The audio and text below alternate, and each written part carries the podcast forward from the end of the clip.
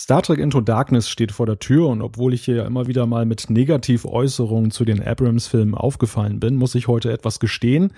Ich werde mir den Film sogar schon am Vorabend der Premiere ansehen. Schuld daran ist allerdings Christian Hinze, also Schuld in Anführungszeichen.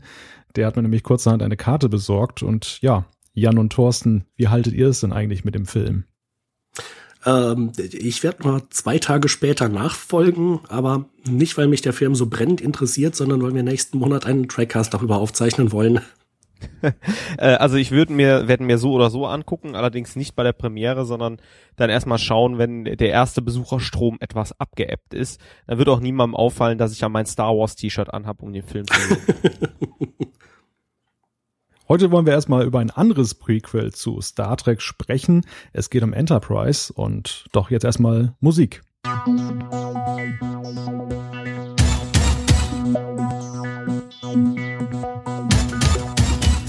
Ein Neustart für Star Trek. So begann vor über zehn Jahren die fünfte und vorerst letzte Star Trek-Serie, die einfach nur so hieß wie das Raumschiff, nämlich Enterprise. Und für einige Fans war Enterprise offenbar tatsächlich das letzte. Die Quoten gingen in den Keller, nach vier Staffeln war leider Schluss und wenn es nach dem amerikanischen Network UPN gegangen wäre, hätte Paramount schon eher die Lichter ausgeblasen. War die Absetzung von Enterprise berechtigt oder erlebte Star Trek einfach nur einen Moment der Schwäche, den wir jetzt, ein Jahrzehnt später, bereuen? Dieser Frage wollen wir heute im 16. Trackcast nachgehen und dafür haben wir uns die erste Staffel von Enterprise auf Blu-ray angesehen. Ja, mit wir meine ich natürlich die bekannten Trackcast All-Stars. Sie sind für den Trackcast wie die puritianische Fledermaus in der Krankenstation von Dr. Flox. Herzlich willkommen, Jan-Patrick Schlame. Hallo allerseits. Und Thorsten Kroke. Einen wunderschönen guten Abend aus Köln. Und ich äh, leite dann direkt weiter über zu Malte, denn der ist für den Trackcast das, was Topol für die Enterprise ist. Das lässt jetzt viel Interpretationsspielraum zu. ich versuche gerade mir bestimmte Bilder nicht in meinem Kopf zu denken. Nein, das, da bitte ich drum. Topol ist eine sehr neutrale und wissenschaftliche Beobachterin. Jetzt nimm aber nicht alles gleich vorweg, wir wollen ja noch ein bisschen über Enterprise sprechen. Lange ist es her, dass ihr von uns dreien gehört habt hier im äh, Trackcast. Der eine oder andere hat ja schon mal nachgefragt, ob wir auf dem Weg von Hannover in unsere Außenstudios verloren gegangen sind. Jan und Thorsten, habt ihr eigentlich Hannover gut verarbeitet? Äh, ja, hat ein bisschen gedauert. Den nächsten Tag war ich dann doch äh, etwas abgeschossen, aber das lag nicht am Trackcast, sondern weil wir später noch in eine Kneipe gegangen sind. Äh, ja, ich habe es eigentlich recht gut äh, verkraftet, bin auch sehr gut äh, wieder äh, zu Hause angekommen und muss sagen, ähm, nachdem ich mir heute tatsächlich beim Laufen nochmal den äh, 15. Trackcast angehört habe, also äh, ohne uns selbst auf die Schulter zu klopfen, ich glaube, wir haben da eine recht interessante Sendung abgeliefert und äh, naja, wer weiß, vielleicht kriegen wir ja demnächst nochmal einen Livecast hin.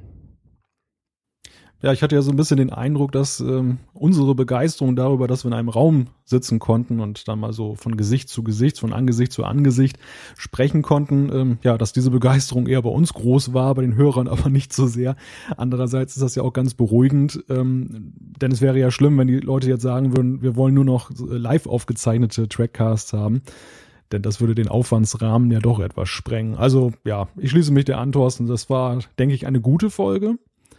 Und vor allem war es eine akustisch eine gute Folge und äh, damit leite ich gleich über zum nächsten Thema, denn wir haben eine technische Neuerung. Thorsten hat ein neues Mikrofon. Endlich, darf ich an dieser Stelle sagen. Thorsten, wo, woher kommt der Sinneswandel? Äh, ja, letztendlich war äh, war es äh, äh, das Treffen in Hannover, was mich da überzeugt hat. Ähm, ich hatte mich dann selbst in der Aufnahme mal gehört, weil äh, Jan und Malte ein echt gutes Mikro haben und äh, habe mich dann doch dazu durchgerungen zu sagen, komm, ähm, tja, verzichtest mal zwei Wochen lang auf ein Steak und investierst mal besser in, in ein gutes Mikrofon. Es ist dann das Samsung Meteor geworden und ich hoffe für den Hörer ist es jetzt ein bisschen angenehmer, mich nicht dumpf zu hören, sondern etwas besser. Vielleicht ist es aber auch für den Hörer Hörer unangenehmer, der sagt, meine Güte, was hat der Typ für eine komische Stimme jetzt? Aber gut, daran kann ich jetzt auch nichts ändern. Also für uns klingst du auf jeden Fall besser und das ist doch schon mal die Investition wert.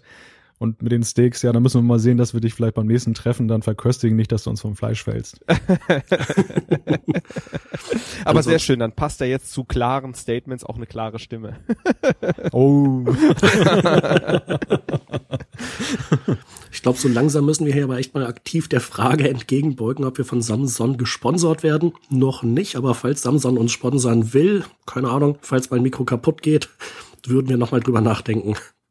Ja, leider nicht, muss man eigentlich sagen. Ne? Also das wäre ja eigentlich an der Zeit, nachdem wir schon so oft dieses Product Placement hier gemacht haben im ja. Trackcast. Und Jan ja auch so einen coolen Samsung-Koffer hat. Über den haben wir noch gar nicht gesprochen. Nicht zu verwechseln, demnächst werden wir uns nochmal eingehend mit Samsung beschäftigen, nämlich beim Sesamstraßencast.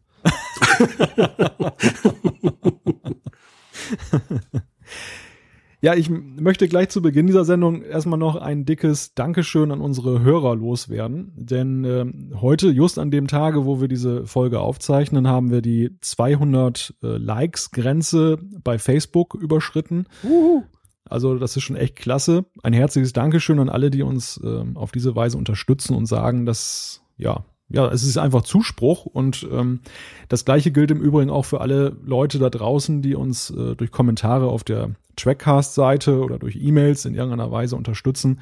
Das ist echt großartig, weil ich sag mal, für mich persönlich, Jan und Thorsten, widersprecht mir, wenn ihr da andere Auffassung seid, ist es so, dass ähm, die eine Hälfte des Spaßes, so einen Podcast zu machen, ist ja die, den Podcast selber zu machen, also mit Jan und Thorsten hier zu sprechen. Und das ist ja schon ein großer Erkenntnisgewinn, jede Folge. Auf der anderen Seite. Ach, da geht runter wie Öl. Ich habe ja nicht gesagt, woran das liegt, diese Erkenntnis. Aber die andere Hälfte ist natürlich die, wir machen das ja jetzt nicht nur zum Selbstzweck, also zum Selbstzweck schon, weil es kostet uns nur Geld und wir verdienen da nichts mit, aber ähm, es ist natürlich ungeheuer positiv, aufbauend, motivierend, äh, wenn man den Eindruck hat, dass da eben auch da draußen Leute sitzen, die sich das tatsächlich anhören und äh, viele greifen ja oder viele ja, hauen ja auch in die Tasten anschließend und schreiben uns dann etwas, inspirieren uns zu neuen Themen, geben Feedback. Also das ist einfach großartig. Und da wir jetzt diese Grenze von 200 erreicht haben, möchte ich an dieser Stelle es einfach nochmal aufgreifen und, ähm, und auch nochmal sagen, weil einige, die uns per E-Mail schreiben, die bekommen dann immer manchmal keine, keine Antwort von uns jetzt per E-Mail, sondern wir machen das in der Regel ja so, dass wir dann das Feedback erstmal aufbewahren und so wie heute auch dann wieder im weiteren Verlauf der Sendung besprechen. Das hat unter anderem den Grund, ähm, dass natürlich bei E-Mails immer nur einer antworten kann und ähm, die Schreiben richten sich ja an uns drei. Und hier ist eigentlich die Gelegenheit, dass wir alle drei dann eben auch etwas dazu sagen. Und es ist nebenbei gesagt natürlich auch etwas einfacher, es dann eben verbal zu beantworten. So, alle eingeschlafen? Nein, absolute Zustimmung. Okay. Das nächste große Ziel ist übrigens die 1701, ne? Also bei, bei Facebook. Ja, genau, das auf jeden Fall. Aber äh, von wegen 1701, also wir haben ja, äh, denke ich, etwas mehr Abrufe als äh, Zuschriften. Insofern äh, trotzdem natürlich auch an alle äh, diejenigen vielen Dank, die uns nicht schreiben, sondern einfach nur zuhören und hoffentlich Spaß dran haben. Ja, definitiv, natürlich. Also es ist natürlich wunderbar, wenn jemand sogar sagt, dass er uns schreibt. Ähm, das ist ja schon, sage ich mal, nicht selbstverständlich. Ähm, aber natürlich das Hören allein ist ja auch schon eine tolle Geste und, und äh, vor allem, wenn die Leute uns dann äh, dauerhaft hören und wir erkennen ja auch an der Zahl der Abrufe, dass wir durchaus einige Dauerabonnenten haben. Einige ist jetzt ein bisschen untertrieben, aber auf jeden Fall ist das auch ein, ein schöner Zuspruch, den wir da erfahren. Nächstes Thema. Ich möchte nochmal zurückkommen auf Trackcast Nummer 15. Wir hatten ja da über Best of Both Worlds gesprochen. Und ähm, Jan und Thorsten werden jetzt wahrscheinlich ein bisschen neidisch werden. Ich habe hier schon die dritte Staffelbox rumliegen, die erst in ein paar Tagen. Boah. Äh, ja, gute Kontakte. Mann, Mann, Mann, ich habe gerade erst die Bestellung aufgegeben. Am 2. Mai äh, erscheint die ja im Handel. Ähm, je nachdem, wann dieser Podcast online geht, beziehungsweise ihr den abruft, ist sie schon da oder kommt noch. Auf jeden Fall, unser Blickpunkt in der letzten Trackcast-Folge richtete sich ja eben auf diesen Zweiteil, diesen Borg-Zweiteiler, den ersten Teil. Den äh, konnte ich mir jetzt schon ansehen auf dieser Staffelbox und wir hatten ja leider so ein bisschen den technischen Aspekt, also die Frage, was bringt die Blu-ray-Fassung äh, außen vor lassen müssen, weil wir es ja noch nicht sehen konnten. Und ähm, als kleiner Nachtrag dazu, die äh, Beurteilung, dass es echt großartig ist. Also diese dritte Staffelbox, was ich da bislang von gesehen habe, äh, erste Sahne. Es sind augenscheinlich auch so die Probleme, die da in der zweiten Staffel aufgetreten sind, die, die treten hier nicht zutage. Ganz im Gegenteil, also die dritte Staffel war ja schon im Fernsehen ja schon deutlich besser als die erste und zweite optisch, was ja unter anderem daran lag, dass der Marvin Rush damals als Kameramann da übernommen hat. Und ähm, es ist echt unglaublich, was die Jungs dabei und Jungs und Mädels bei CBS dann jetzt nochmal in der Blu-ray-Neubearbeitung rausgekitzelt haben. Und gerade diese Folge, die ja nun auch schon von 1990 ist, ich habe nochmal nachgesehen, ähm, die kommt schon extrem gut daher. Also die Blu-ray-Fassung ist auf alle Fälle auch ein Tipp. Klingt auf jeden Fall gut. Ich freue mich da auch schon drauf, die dann oh, vermutlich in einer Woche oder so anschauen zu können. Dann freue ich mich doch auf jeden Fall äh, auf den Trackcast, auf den, äh, in dem wir die dritte Staffel äh, von Next Generation nochmal auseinandernehmen. Ich denke mal, so viel kann ich ja schon verraten, oder? Ja, jetzt haben wir, im, haben wir im Prinzip schon unseren Fahrplan für die nächsten Trackcasts offengelegt. also der nächste Trackcast wird, wie Jan am Anfang schon sagte, ähm, sich um den nächsten Kinofilm äh, drehen der ja nun dabei rauskommt, Into Darkness und der, den übernächsten, also bei der dritten Staffel ist noch ein bisschen Geduld gefragt, das wird voraussichtlich Juni werden. Ähm, ja, da sprechen wir dann über die dritte Staffel. Vorher erscheint aber auf jeden Fall unser Review auf der Trackcast-Seite und ja, müsst ihr halt ein bisschen durchhalten, bis wir da mal dazu kommen, das zu besprechen. ja. Wir besprechen ja auch noch mal ein bisschen Star Trek News an dieser Seite, äh, an dieser Stelle. Und da ist relativ wenig passiert, muss man sagen, jetzt in der vergangenen Zeit. Ähm, nebenbei bemerkt, ich habe ja auch noch das Stichwort stehen, äh, internationale Ausgabe. Wir haben ja die Zeit zwischen Hannover und diesem Trackcast überbrückt mit einer kleinen Spezialausgabe. Larry Nemeczek und Terrace Cassidy waren mal wieder zu Gast. Ähm, ja, Jan und ich haben schlechtes Englisch gesprochen. ja. Aber ansonsten war es, glaube ich, wieder sehr amüsant und sehr informativ. Da wollen wir aber nachher nochmal dazu kommen, denn da haben wir auch eine Zuschrift erhalten dazu und äh, ja, da reden wir später nochmal drüber. Ich freue mich auf jeden Fall, dass ich heute wieder etwas mehr beisteuern kann und äh, dass ihr mir auch mehr Zeit zum Reden lasst als äh, Larry und Terrace. also an mir äh, sollte es nicht scheitern, Jan, aber mein Wortanteil war ja auch nicht so groß. ja, aber die beiden haben ja auch echt immer was zu erzählen. Das stimmt, das stimmt. Also auf jeden Fall immer wieder hörenswert. Aber wie gesagt, dazu später noch ein bisschen mehr. Ähm, eine Star Trek News ist ganz aktuell reingekommen und die wollte ich dann nochmal eben an dieser Stelle ansprechen. Es geht um die vierte Staffel von TNG auf Blu-ray. Da habe ich heute gelesen ähm, bei trackcore.com, dass diese Staffel von einer anderen Firma bearbeitet wird. Also man muss kurz für den Hintergrund wissen, ähm, CBS macht ja diese Neubearbeitung von den äh, alten TNG-Episoden. Äh, äh die holen ja, Thorsten wird jetzt wieder das Salzbergwerk gleich ins Rennen führen. Korrekt, da liegen die Dinger nämlich. Genau, und da, da holen die die Filmrollen her und äh, scannen das Ganze ja neu ein und bearbeiten das dann komplett neu, ein irrsinniger Aufwand. Und weil das eben so ein großer Aufwand ist und der Zeitplan ist ja recht ambitioniert, haben die halt damals gesagt, okay, wir machen alle ungeraden Staffeln selbst mit unserer Tochterfirma CBS Digital und äh, die mit den geraden Zahlen, die Staffeln, das vergeben wir an eine, eine andere Firma. Und das hat ja dazu geführt, dass einige Experten dann bei der zweiten Staffel gesagt haben, hm, na, die Planeten sehen ja nicht mehr so toll aus und auch sonst gab es ja wohl allerlei Kritikpunkte.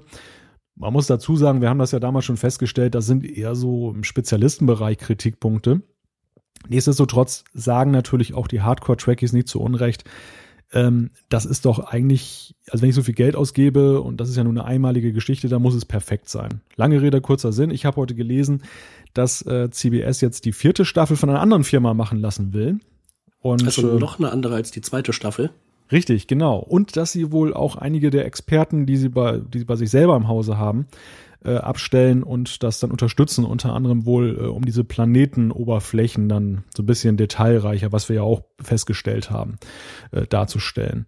Ja, Jan und Thorsten, meine Frage an euch wäre eigentlich nur die, oder ist die, ähm, das kann man ja schon als Eingeständnis äh, ansehen, dass da das mit der zweiten Staffel wohl doch nicht so doll war, oder? Ja, auf jeden Fall kann man äh, so interpretieren. Wir haben ja auch schon mehrfach im Trackcast gesagt, dass äh, die Qualitätssicherung nicht nur im europäischen Markt, man denke an die Tonspuren, sondern auch in den USA an der einen oder anderen Stelle ein bisschen sträflich vernachlässigt wird. Und ich denke mal, man hat sich hier entweder das Feedback zu Herzen genommen oder nachher in einer qualitätssichernden Funktion gesagt, hm, so läuft's nicht rund, also schicken wir unsere eigenen Experten hin. Also ich begrüße das auf jeden Fall. Ja, wobei ich äh, mir ging es so, äh, ich habe die Qualitätsunterschiede bei der zweiten Staffel im Vergleich zur ersten gar nicht so wahrgenommen. Ich finde eigentlich die Qualität, so wie ich es wahrgenommen oder gesehen habe, hat mir das eigentlich sehr gut gefallen. Die hätten das von mir aus auch weitermachen dürfen. Aber na gut, wenn äh, äh die Kritik halt da ist, dass sie es nicht so gut gemacht haben wie bei der ersten Staffel äh, und man jetzt darauf reagiert, dann ist ja im Prinzip in Ordnung. Naja, gut, vielleicht hat das Ganze natürlich auch einen wirtschaftlichen Aspekt. Ne? Vielleicht war die Nachbearbeitung der zweiten Staffel, weil sie es halt outgesourced haben, viel zu teuer und der jetzige äh, Mitbewerber äh, hat ein besseres Angebot vorgelegt. Das kann natürlich auch solche Gründe haben, die nicht direkt offensichtlich sind. Wird man wahrscheinlich dann irgendwann später mal nachlesen können. Also da können wir ja jetzt nur spekulieren. Oder die zweite Firma hat sie im Salzbergwerk verlaufen. Das kann natürlich auch sein. die werden später selber ausgegraben. ja, eine News hätte ich äh, noch, die ich kürzlich gelesen hatte. Und zwar äh, war ja letztes Mal bei der Ausgabe mit Larry und Terrace die Frage aufgekommen, warum läuft eigentlich der neue Star Trek-Film in Deutschland schon eine Woche früher als in den USA? Da hatte ich jetzt zugelesen, äh, die äh, internationalen Einspielergebnisse waren vergleichsweise schlecht. Der hat international nur halb so viel eingespielt wie in den USA.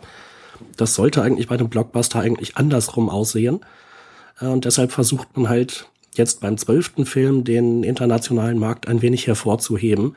Äh, weshalb unter anderem, äh, ich glaube, Deutschland und Österreich und ein paar andere Länder hier in der Gegend äh, die Premiere halt schon eine Woche vor den USA bekommen. Äh, es gibt aber auch ein paar Nachbarländer, ich meine Belgien und Dänemark wurden da genannt. Äh, die werden sich da fast einen Monat länger gedulden müssen. Also es ist nicht ganz Europa, wo der Film einheitlich anläuft. Achso, und ich glaube, in Argentinien kommt der erst im August. Die armen äh, Argentinier. Ja. Thorsten ist hin und weg von dieser Nachricht. Ja, ich, äh, ich überlege nur gerade, äh, wieso das so ist, aber vielleicht hat es ja auch mit der Synchro zu tun. Aber kann ich mir auch nicht weil vorstellen. Weil die so lange dauert, kommt der Film früher. das ist ja fast wie in, äh, in dem letzten, in dem Finale von TNG ein Paradoxon. nee, im Sinne, ach ja, nee, weil wenn halt zum Beispiel Argentinien später dran ist. Ja, aber ich glaube, bis August wird die Synchro in Argentinien auch nicht zwangsläufig dauern müssen. Das kann ich mir nicht vorstellen. Ja, eben drum. Ach so, und äh, ich glaube, in Mexiko erscheint der Film auch irgendwie fast eine Woche früher als in den USA. Also alle, die in äh, be, äh, na, irgendwo in Südkalifornien wohnen, die haben dann möglicherweise einen Vorteil gegenüber den äh, Leuten aus Washington oder so. Es kann ja eigentlich, wenn man sich das jetzt mal betrachtet, nur damit zu tun haben mit den, ja, mit den, mit der Einschätzung der Märkte. Also, dass, dass die bei Paramount sagen, Europa ist halt sehr wichtig. Möglicherweise müssen wir die jetzt mal so ein bisschen hätscheln. Es ist ja auch auffallend, dass ja diese Premierentour jetzt irgendwie, ich glaube, gestern war in Moskau Premiere. Ähm, am Montagabend ist in Berlin Premiere. Also da ist ja schon so ein starker, eine starke äh, Europa-Vermarktung auch, die da läuft für den Film. Und auch das ist ja nicht eigentlich Standard. Also wenn ich mich daran erinnere, seinerzeit die TNG-Filme, ich glaube Generations, der kam irgendwie Monate später erst in die deutschen Kinos. Ähm, und das war natürlich besonders misslich, weil ja so ein bisschen ja so Weihnachten dann da drin war und der kam, glaube ich, irgendwie im Sommer hier oder Frühjahr. Äh, wohingegen er den USA dann ja pünktlich zur Weihnachtszeit dann eben in den Kinos anlief und da passte es dann ja auch gut. Mhm. Also, das ist schon so ein bisschen so ein Paradigmenwechsel. Zum Teil hat das natürlich auch mit technischen Gründen zu tun, seinerzeit mit den ganzen Filmrollen. Da war das natürlich nicht ganz so einfach, äh, den, den Film ja auch dann nach Europa zu bringen und auch die Synchro dann schon parallel zu machen. Ich gehe mal davon aus, dass man die Sachen digital überspielt hat und dann wurde das hier schon synchronisiert währenddessen.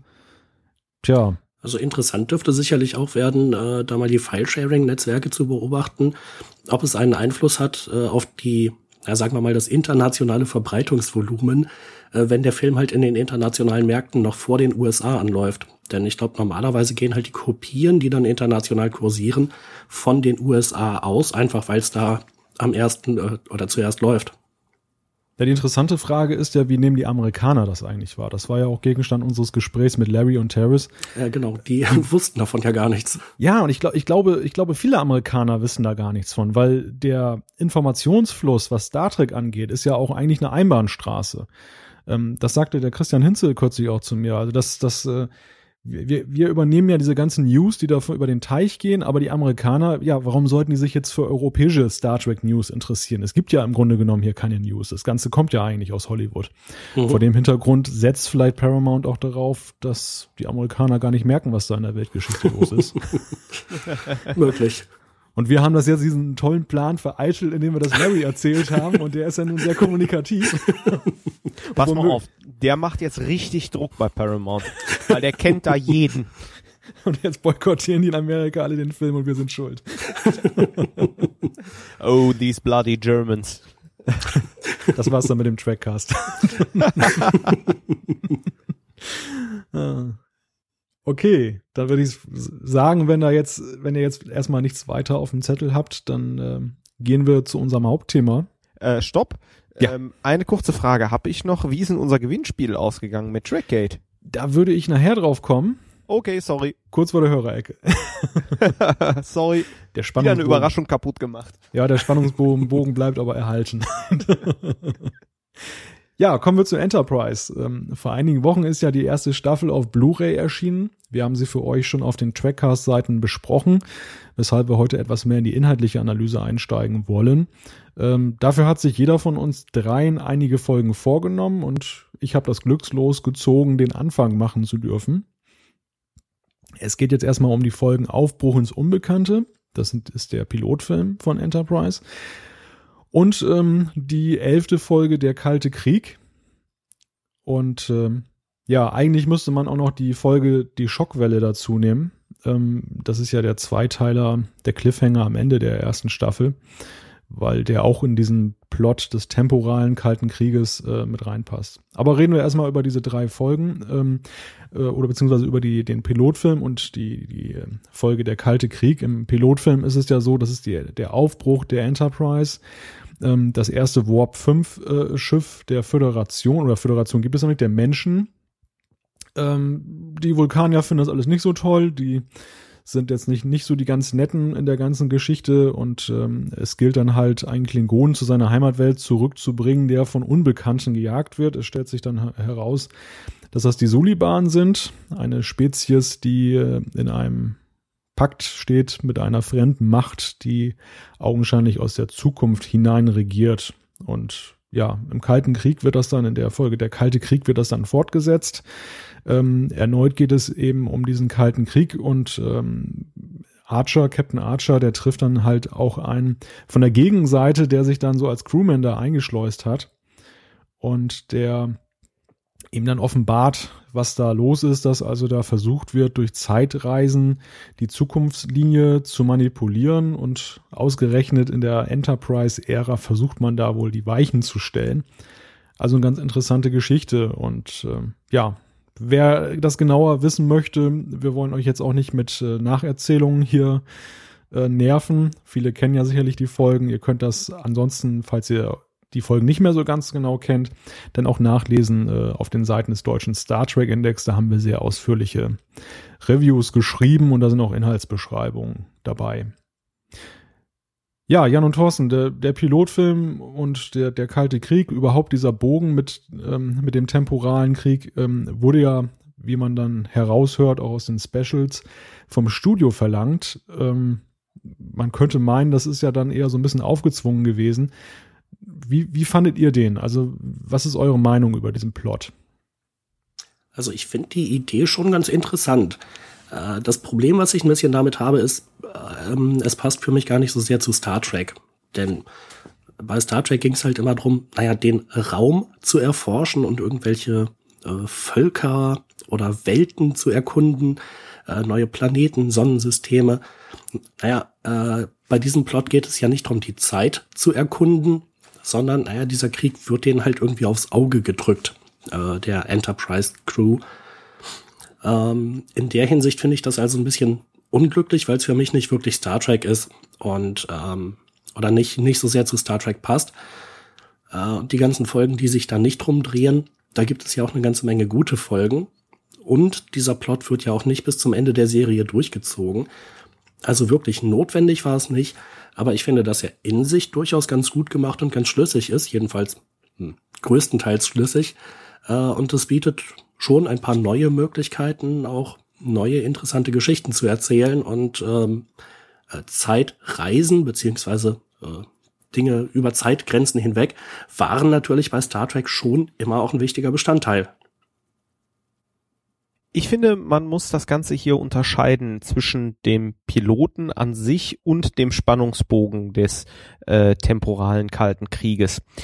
Der Pilot an sich ähm, war ganz gut. Auch äh, die erste Hälfte der Staffel hat absoluten Pioniergeist geweckt und äh, darauf äh, war ich heiß, als ich damals Enterprise gesehen habe.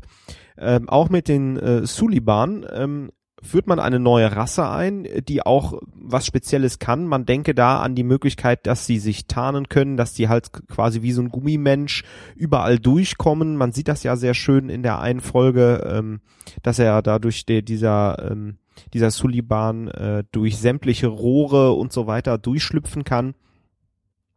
Aber dann sehe ich es ähnlich so wie Jan. Ich halte es für ziemlich unglücklich, das Ganze halt mit Zeitreisen zu verbinden. Hätte man wirklich da so eine reine Untergrundrasse, die nur um, äh, im Dunklen oder Verborgenen handelt und nur mit Spionage weiterkommt oder so, ähm, äh, daraus gemacht und keinen temporalen kalten Krieg, sondern einfach nur so einen kalten Krieg mit vielleicht den Klingonen oder mit einer anderen Rasse, dann äh, wäre es äh, überhaupt kein Problem gewesen. So sehe ich es aber wie Jan. Die Tatsache, dass wir einen temporalen Kalten Krieg haben, der sich da so durchzieht, macht das Ganze ein bisschen unglücklich und unglaubwürdig. Und ich befürchte einfach, das liegt daran, wir haben mit ähm, dem vierten Star Trek Kinofilm äh, und mit dem äh, TNG Ende äh, gestern, heute Morgen zwei wunderbare Folgen, äh, die mit Zeitreisen zu tun haben und die da echt den Maßstab verdammt und die Messlatte verdammt hochsetzen. Und ähm, tja, vielleicht wollte man da wieder drauf zugreifen und das ist aus meiner Sicht etwas misslungen. Ähm ich will also ich, ja Ich sehe es unter dem Gesichtspunkt, ähm, dass hier gleich im Pilotfilm ja das Dilemma dieser Serie auch dann offenkundig wurde. Das, das Problem des Prequels ist ja, dass natürlich äh, eine Serie in ein enges Korsett gesteckt wird. Also weil ja von vornherein klar ist, wir kennen das 24. Jahrhundert, wir wissen, wie sich dieser ganze Föderationsplot entwickeln wird. Ähm, wie will man da Spannung reinbringen? Das war ja da die Problemstellung, ähm, der sich die Autoren dann stellen mussten. Und dieser temporale Kalte Krieg hat natürlich den großen Vorteil, dass äh, dieser Sprung ins 29. Jahrhundert ist das ja, glaube ich, dass, dass, dass dieser Sprung also einen ungewissen Ausgang ermöglicht. Äh, nicht 27. oder bringe ich da was durcheinander? 29. Da bin ich mir auch relativ sicher. Aber die Sullivan kommen aus dem 27. oder? Nee, die sind doch nativ im 22. schon ganz normal. Nur deren okay. genetische Veränderungen wurden ja aus der Zukunft zurückgeschickt. Oh, sorry, dann bring ich was durcheinander. Äh, sorry, äh, Malte, ich wollte dich nicht unterbrechen. Na, kein Problem, kein Problem. Äh, ja, also das, das ist im Prinzip die Ausgangssituation und, und der versuchte man dann halt zu begegnen, indem man halt eben diese ganz weit in die Zukunft gerichtete Geschichte macht, die ähm, ja auch dann eben den Ausgang zulässt, dass diese, dass diese fremde Macht dann auch erfolgreich ist. Das ist ja dann, und da schlagen wir mal den Bogen jetzt zu dem Cliffhanger der ersten Staffel, dann ja auch dann das, äh, der Ausgang in der Folge die Schockwelle, dass dann ja eben äh, eine enorme Veränderung dann da im 29. Jahrhundert stattfindet, äh, basierend eben auf der Zeit bei Archer. Ähm, grundsätzlich muss ich sagen, hat mir eigentlich der Pilotfilm, also ich stelle jetzt mal die These auf, das ist eigentlich der beste Pilotfilm aller Star Trek Serien. Ja, auf jeden Fall ich glaube, also ich kann mich an keinen anderen Pilotfilm erinnern, wo es so gelungen ist, auf der einen Seite die Charaktere schon einzuführen, was ja immer die Pflichtaufgabe ist, und auf der anderen Seite äh, gleichzeitig auch eben noch eine interessante Story zu erzählen. Und ähm, ja, das hat schon einen gewissen Seltenheitscharakter. Jan sagte jetzt ja schon, er sieht das genauso. Äh, Thorsten, wie siehst du das? Ja, ich bin da auch auf deiner Seite. Ähm, man sieht den Pioniergeist, man sieht eine Schießerei, äh, im Weltraum wird was erkundet, ähm, äh, Gegenstände mit dem Transporter werden am Anfang gebeamt und die sind alle skeptisch und das ist super und äh, man kann sich direkt mit fast allen Charakteren anfreunden. Ähm, der Pilotfilm ist wirklich, wirklich gut. Ja, kann ich nur nochmal unterstreichen. Also, das ist einfach mal als Pilotfilm äh, rundum gelungen. Und ich glaube, den hätte man eigentlich besser kaum machen können. Aber ansonsten würde ich eben auch Jan äh, zustimmen, dass es natürlich sehr schade ist, dass dieser rote Faden, den man da aufgegriffen hat, dass, dass der sich so in der Serie verliert, wobei das ja, glaube ich, auch ein Problem ist, ähm, das mit der Serie zusammenhängt, dass äh, nachher immer mehr versucht wurde, andere Wege zu beschreiten, um diese Serie doch noch zum Erfolg zu führen. Und da hat man dann womöglich dann eben das fallen gelassen und hat gesagt, na, probieren wir jetzt was anderes. Ist eigentlich sehr schade. Und aber es ist natürlich schwer zu sagen, ob ein Beibehalten dieser Geschichte oder ein, ein weiteres, eine weitere Entwicklung, ob das äh, dazu geführt hätte, dass Enterprise eine, eine andere Entwicklung genommen hätte. Das wäre eigentlich meine nächste Frage. Also ähm, ich persönlich, als ich jetzt diese, diese blauen Scheiben da eingelegt habe, habe plötzlich eine ganz neue Wertschätzung für Enterprise empfunden. Ich, damals war ich auch so ein bisschen an einem Punkt nach Voyager, dass ich dachte, oh, jetzt 24, äh, 24. Jahrhundert verlassen die, jetzt geht's dann wieder zurück ins äh, 1, nee, 22. ist glaube ich, 22. Muss das denn unbedingt sein? Und ja, es war ja allgemein so eine Phase der Star Trek-Müdigkeit. Meine, meine gesteile These ist, die habe ich ja auch in das, äh, in die Rezension reingeschrieben, wenn diese Serie zehn Jahre später gekommen wäre, also jetzt dann hätte die, hätten die Reaktionen womöglich anders ausgesehen, weil ein gewisser J.J. Abrams macht ja eigentlich genau das jetzt. Er macht jetzt ja auch ein Prequel zu Star Trek und ist damit ungeheuer erfolgreich. Wie seht ihr das? Ich glaube schon. Wobei das mit dieser Star Trek-Müdigkeit, das ist ja auch mal noch so eine leicht umstrittene Sache, wo man halt auch sagen kann, das war eigentlich keine Star Trek-Müdigkeit bei den Fans, sondern das war eine Produzentenmüdigkeit, bezogen halt speziell auf äh, Rick Berman und Brandon Braga die halt teilweise ununterbrochen 17 Jahre lang an Star Trek gearbeitet haben. Ähm, und ich hatte schon große Lust, mehr Star Trek zu sehen. Ähm, aber mir hat halt Voyager nicht gefallen. Und nach Voyager war ich schon ein bisschen müde. Ich wollte halt wieder spannendes, gutes Star Trek sehen. Einspruch. Wir haben ja jetzt genug Munition für einen Voyager-Cast. Ja, aber ähm, ich finde, Enterprise hat halt genau das gemacht. Äh, es hat halt äh, frisches, neues Star Trek erzählt und äh, das hatte Thorsten eben auch schon angebracht. Das Argument, gerade am Anfang war die Serie echt gut. Ähm, äh, dieser Entdecker äh, Drang, Entdeckergeist, Forschergeist, äh, der Enthusiasmus aller Crewmitglieder, das hat richtig geknistert in den ersten Folgen äh, auch wenn da ja teilweise in den Folgen selbst gar nicht so fürchterlich viel passiert ist.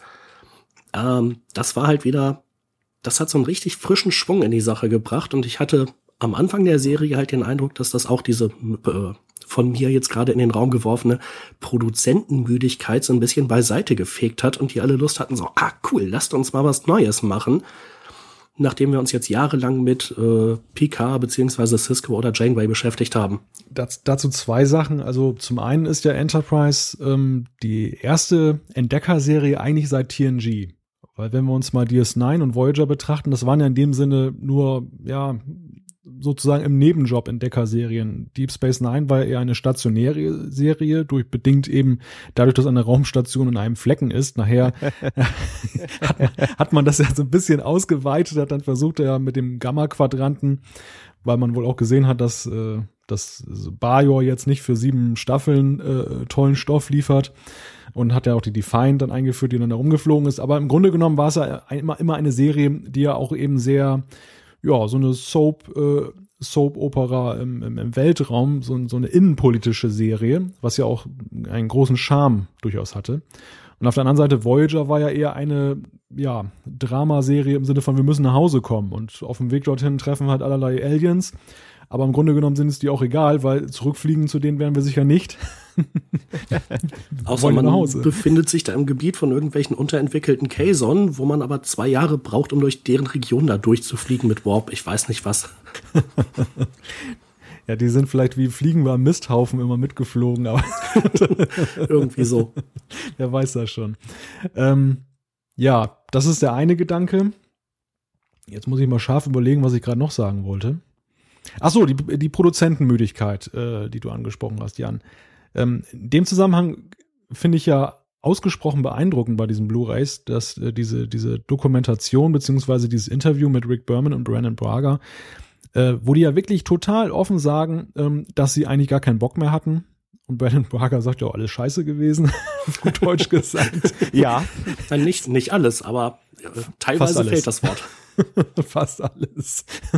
Erzählt er ja die Folgen auf, wo, wo ich als Zuschauer sogar noch ihm widersprechen würde. Also so, so unterirdisch fand ich dann teilweise die Folgen gar nicht. Jan, du hast das ja angesprochen. Also das, das war ja teilweise eben eine sehr gute Staffel. Gerade, sage ich mal, für die erste Staffel einer Serie. Man muss das ja auch mal im Kontext sehen. Wo waren die anderen Serien an diesem Zeitpunkt? Da war Enterprise ja schon extrem schnell eigentlich ziemlich gut. Aber ähm, durchaus ist da sicherlich auch dieser, diese Müdigkeit, dieser Geist dieser Müdigkeit dann eben doch da durchgesickert und hat sicherlich auch dazu beigetragen, dass eben Enterprise nicht so richtig, ja, sich weiterentwickelt hat. Ja, in dem also Zusammenhang äh, sorry, in dem Zusammenhang übrigens äh, ein ganz interessantes äh, Interview, ich glaube, das war mit Brandon Braga, äh, nach der Folge Shuttlepod One, die heißt im Original allein, wo ähm, Trip und ähm, äh, Malcolm Reed im Shuttle stranden und da so ein bisschen einfrieren und so. Und von der Folge war er total begeistert. Und klar, okay, Charakterepisode, aber da wird weder geforscht noch sonst irgendwas. Und die halte ich von den guten Folgen in der ersten Staffel eigentlich eher eine für die schwächeren Folgen. Und da wundert mich, dass er halt die Folge lobt. Und ich meine, die Folge äh, zeichnet sich nicht durch eine gute Story aus, die Folge zeichnet sich durch eine gute Schauspielerleistung aus. Und das ist gerade ganz interessant. Und das zeigt auch, warum die Jungs so einen verklärten Blick haben. Aber dann, dann greife ich die Frage nochmal auf. Äh, Malte, meinst du, würde Enterprise jetzt zehn Jahre später laufen? Wäre die Serie erfolgreicher? Es ist natürlich schwer zu sagen, ähm, inwieweit sich dann die Autoren und die Produzenten noch den Geist von Star Trek bewahrt hätten, wenn sie zehn Jahre nicht aktiv sind. Möglicherweise aber wäre es gerade positiv gewesen und also ich kann mir schon vorstellen, dass wir jetzt mittlerweile in einem in einer Zeit leben, wo so ein bisschen diese Science-Fiction-Müdigkeit, es war ja wirklich so Anfang der 2000er, es war ja nicht nur Star Trek, es war ja noch Babylon 5, es waren diverse andere Serien, die so Ende der 90er sehr erfolgreich waren, die ausliefen. Science-Fiction war nun nicht mehr das beliebteste Genre und dann kam dann halt Paramount und sagte, komm, die, die äh, Geldkuh Star Trek melken wir noch weiter wir müssen UPN weiter befeuern, diesen, diesen Sendeplatz, und da machen wir jetzt Enterprise. Das, das kommt ja auch in diesen Interviews ganz klar heraus, dass ja äh, da so ein enormer Druck war, dass man äh, den, den Machern von Star Trek nicht mal ein Jahr Zeit gegeben hat, um ein bisschen mal sich zu sammeln und, und vielleicht in einem Brainstorming auch noch ein bisschen bessere Ideen äh, zu finden. Es ist ja alles unter einem enormen Druck entstanden. Und insofern glaube ich schon, dass eine, eine Pause der ganzen Sache durchaus gut getan hätte. Und zumindest mein subjektives Empfinden ist, und der Alexander Hoaxmaster, den wir ja vor einiger Zeit hier auch im Trackcast hatten, der, der hat das ja auch gesagt. Der hat sich ja auch vor einiger Zeit ähm, zusammen mit seiner Frau das nochmal angesehen, Enterprise seinerzeit auf DVD und sagte, hm, also diese Serie, das habe ich mir kurz noch angehört, diese Serie, da entdeckt man ja doch jetzt Qualitäten, die man früher gar nicht gesehen hat. Wobei ich auch, auch zugeben muss, ähm, als Enterprise anlief, äh, war ich selbst auch der Meinung, Star Trek bräuchte eigentlich mal fünf bis zehn Jahre Pause. Und ähm, wenn sie eine wirklich gute Serie hinkriegen, dann sollen sie es gerne gleich veröffentlichen. Aber das Ganze einfach mal so ein bisschen pausieren lassen und dann im TV fortsetzen, äh, da hätte ich mich schon für begeistern können.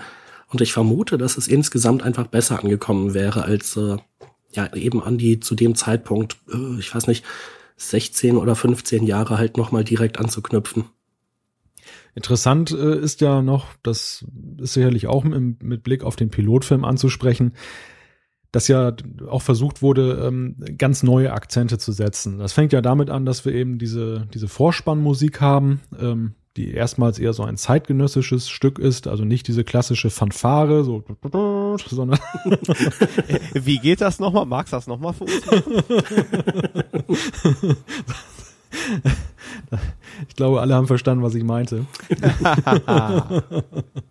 Und es ist ja auch so gewesen, am Anfang hat man ja auch be bewusst auf den Zusatz Star Trek verzichtet. Und ähm, den man aber dann später wieder eingefügt hat, weil äh, alle glaubten, dadurch würde die Serie dann doch noch mehr Erfolg haben. Und es ist ja ganz bemerkenswert, dass ja auch jetzt ähm, Abrams ja auch darauf setzt. Star Trek ist ja immer, der Titel ist ja immer da. Also da bei Enterprise doch durchaus mehr Mut zur Veränderung, aber wurde der Mut äh, belohnt und wie seht ihr überhaupt diese, ja, diese, diese gravierenden Veränderungen gegenüber den vorherigen Serien? Also das, das Intro, ich meine jetzt nicht die Musik, sondern die Bilder, das fand ich richtig toll gemacht.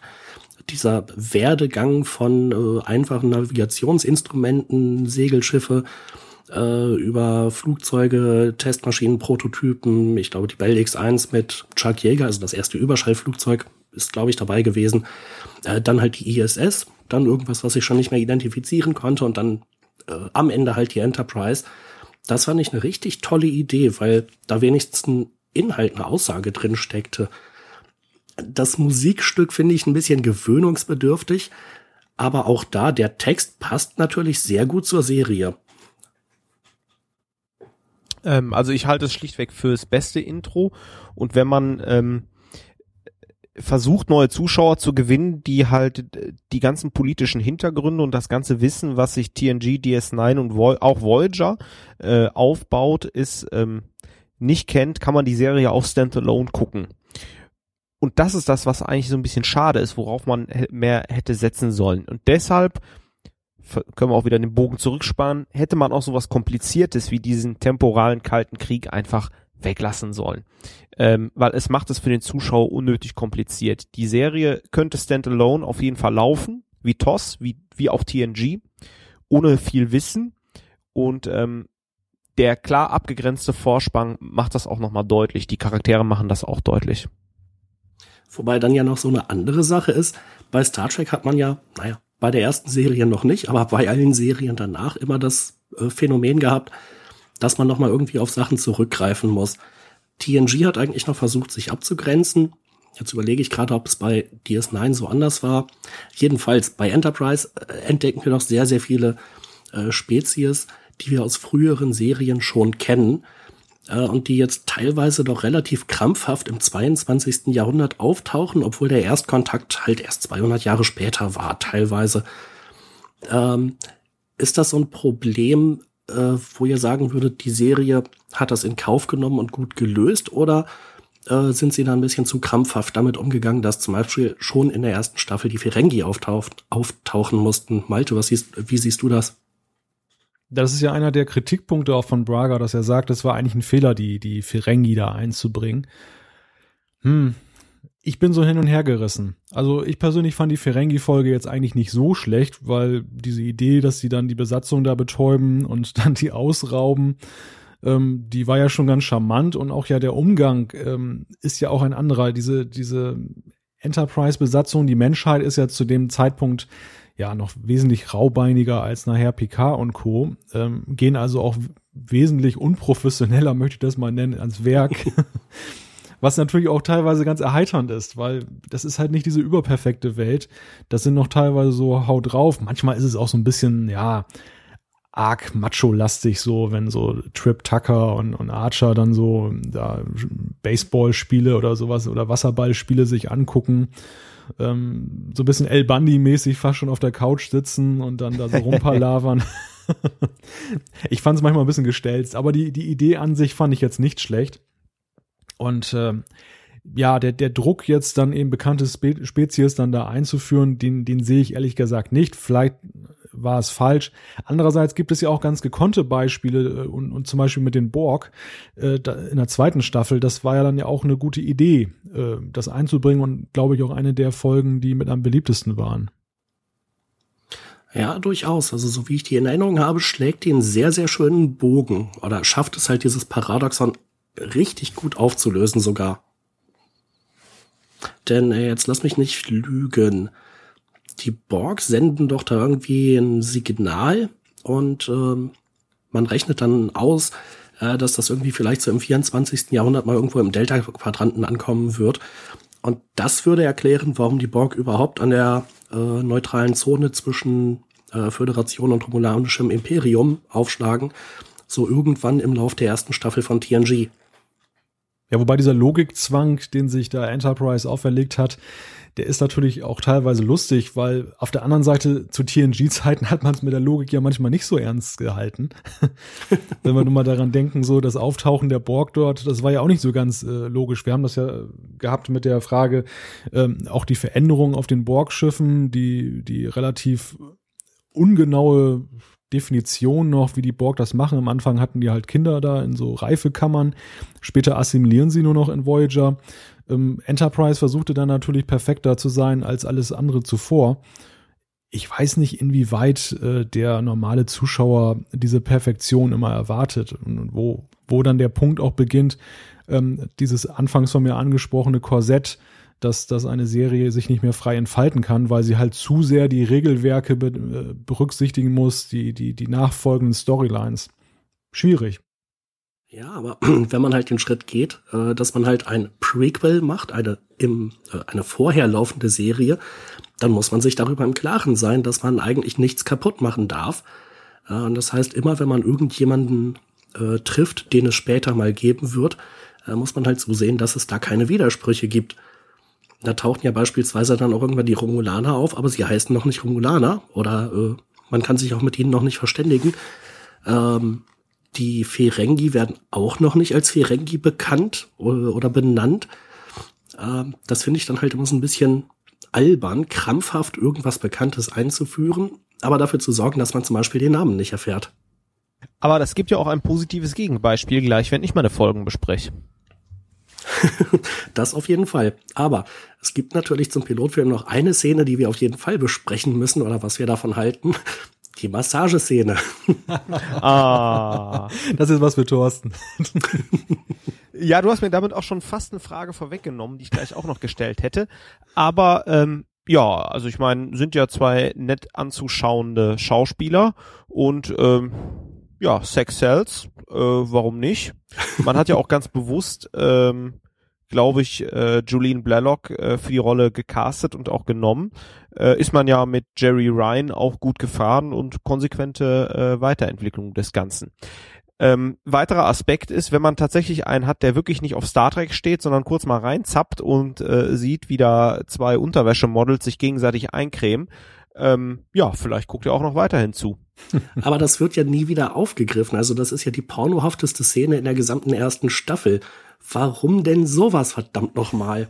Als Quote Obwohl, es gibt natürlich dann auch noch die, ich glaube, das war die Ferengi-Folge, wo Trip die ganze Zeit nur in Unterwäsche rumläuft. Ja, aber ich, ich sehe schon, ich sehe schon, äh, was du meinst, äh, Jan, dass das es ist natürlich schon arg aufdringlich. Jerry Ryan war ja auch schon so ein Beispiel, dass das Seven of Nine äh, ähm, nur hautenge Kleidung tragen kann. Ähm, Bert ja auch irgendwie einer gewissen Begründung. ja. Und diese berühmte Cat Suite. Und ähm, mit Julian Blaylock äh, als T-Paul hat man das Ganze ja noch mal ein bisschen weiter gesponnen. Also auch da ist ja dann sehr offenkundig, äh, was, was dann da eben damit versucht wurde, jetzt auf den Fernsehzuschauer auszuüben. Ich glaube, sie ist auch die erste Vulkanierin, die dauerhaft äh, nur so wirklich enge Klamotten trägt, oder? Also normalerweise haben die doch immer so Umhänge oder so. Naja gut, wer kann's, der soll's auch anziehen, bitte. ja, ich sag jetzt nicht, dass das ihr nicht steht. Aber es ist ja schon ein ganz interessanter Widerspruch. Und ich glaube, also sie hat ja auch versucht, das Beste daraus zu machen.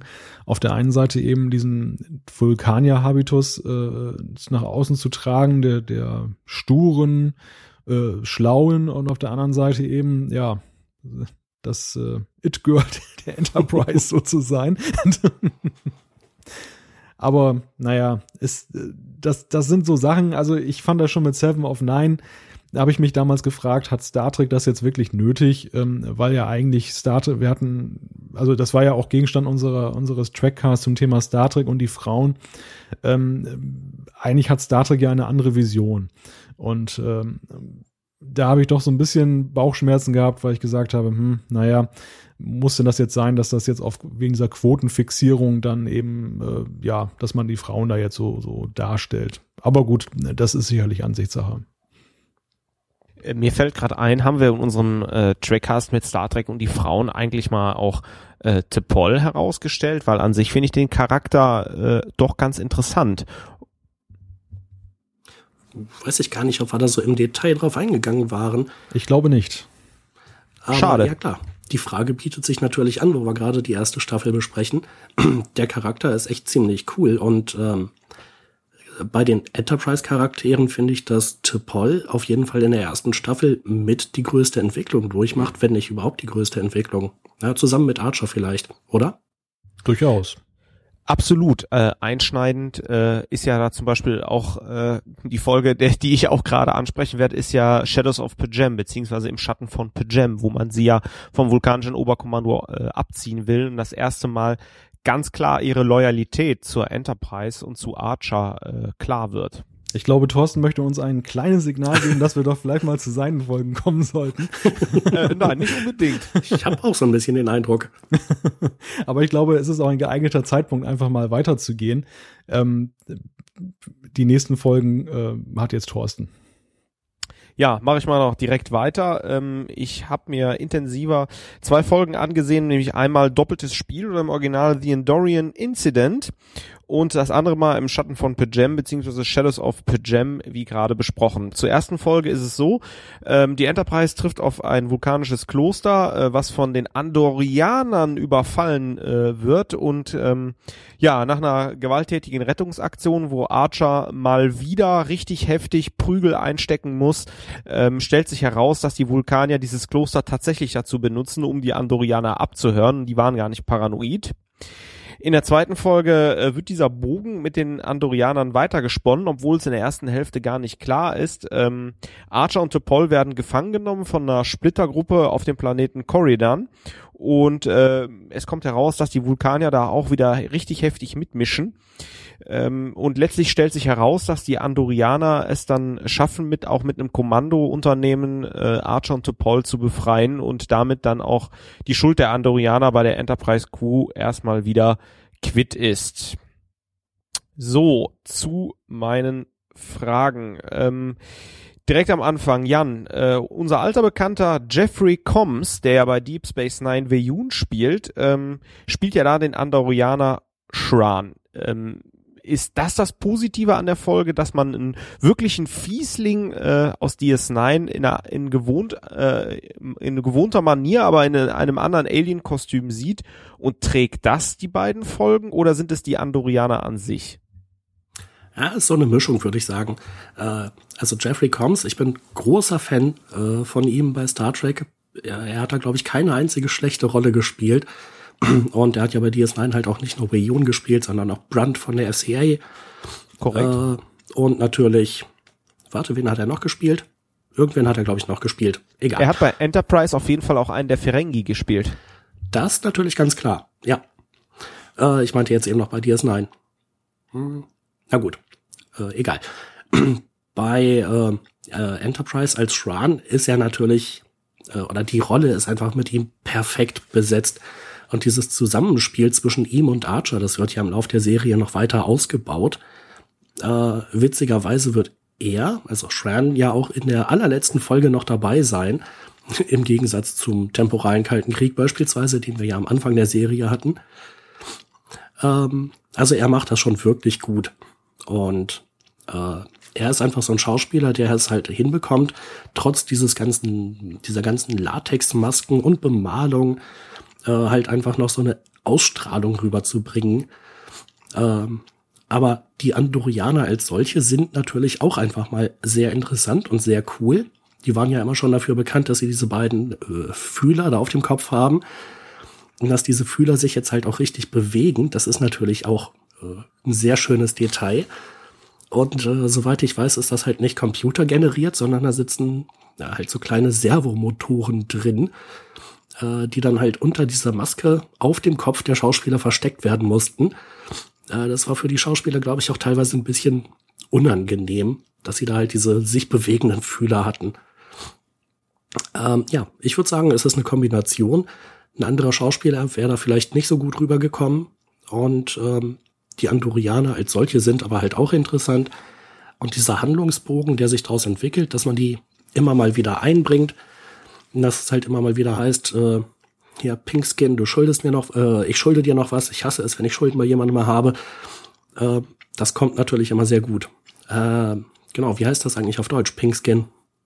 Er wird, glaube ich, mit Pinky übersetzt. Genau, Pinky. so, passt ja.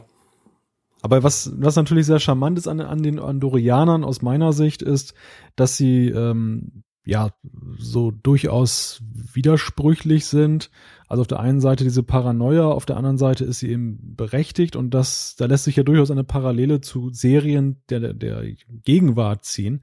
Ähm, wenn ich zum Beispiel mal Homeland nehme, äh, wo ja auch nicht so ganz klar ist, wie, wie sind jetzt diese Charaktere einzuschätzen. Sind sie jetzt gut oder sind sie böse? Sind, sind eigentlich beides. Und genau das ist bei den Andorianern auch der Fall. Und das macht eigentlich auch die Spannung, finde ich, in diesen beiden Folgen aus. Ja, durchaus. Als du gerade Serien der Gegenwart sagtest, musste ich auch an Homeland denken. Ich dachte, jetzt kommt Firefly. Weil Jan ja erklärter Freund von Firefly ist und ich hatte mir kürzlich Trackcast Nummer 15 angehört und man hätte so einen kleinen Firefly-Counter einbauen können. Echt? Habe ich das schon so lange nicht mehr erwähnt? Na gut, war auch erst die letzte Ausgabe. Ich habe eben zumindest dran gedacht, ich weiß aber nicht mehr in welchem Zusammenhang.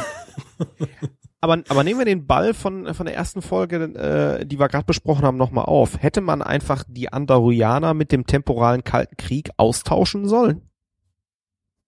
Von mir aus gerne. Denn das mit den Andorianern funktioniert halt und auch die ganze Serie durch. Und das mit dem temporalen Kalten Krieg hat man ja dann fallen lassen und da hat der Serie ja auch nichts gefehlt.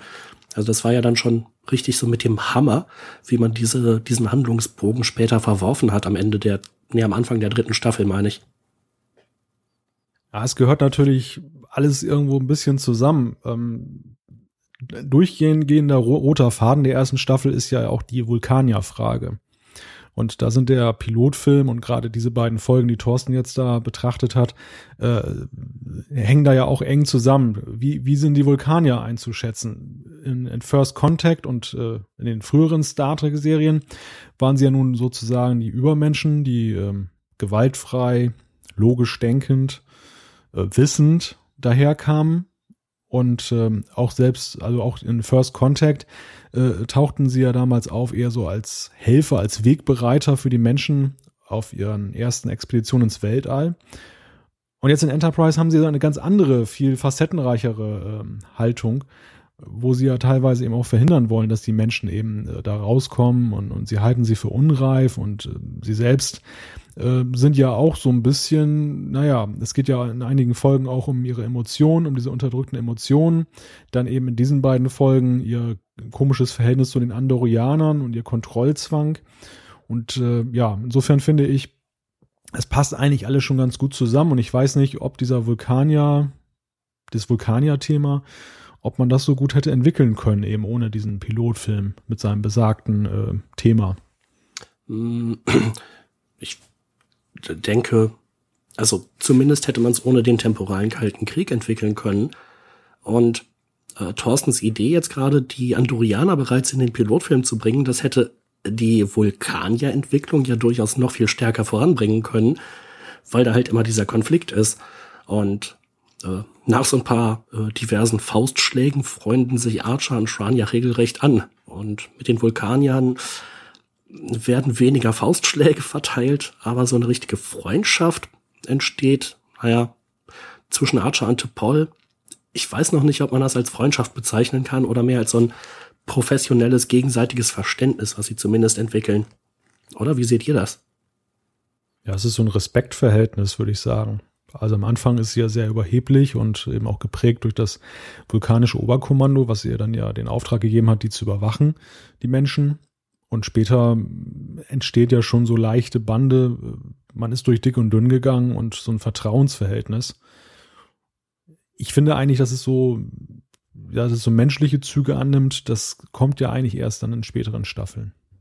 Wobei man ja hier auch schon erste Indizien sieht. Äh, Archer nimmt sie ja ganz bewusst mit auf dem Planeten Corridan, um sie vielleicht auch nochmal zu bequatschen. Sie ist ja da sehr befehlshörig und am Ende der Folge hat sich das schon so ein bisschen gewandelt. Der wie heißt der nochmal, Sopek heißt ja der vulkanische Kommandant, äh, will sie ja unbedingt äh, wegnehmen und äh, sie äh, nimmt ja da wirklich den Wink mit dem Zaunfall, den Archer und Flox ihr da geben, nimmt sie ja dankend an.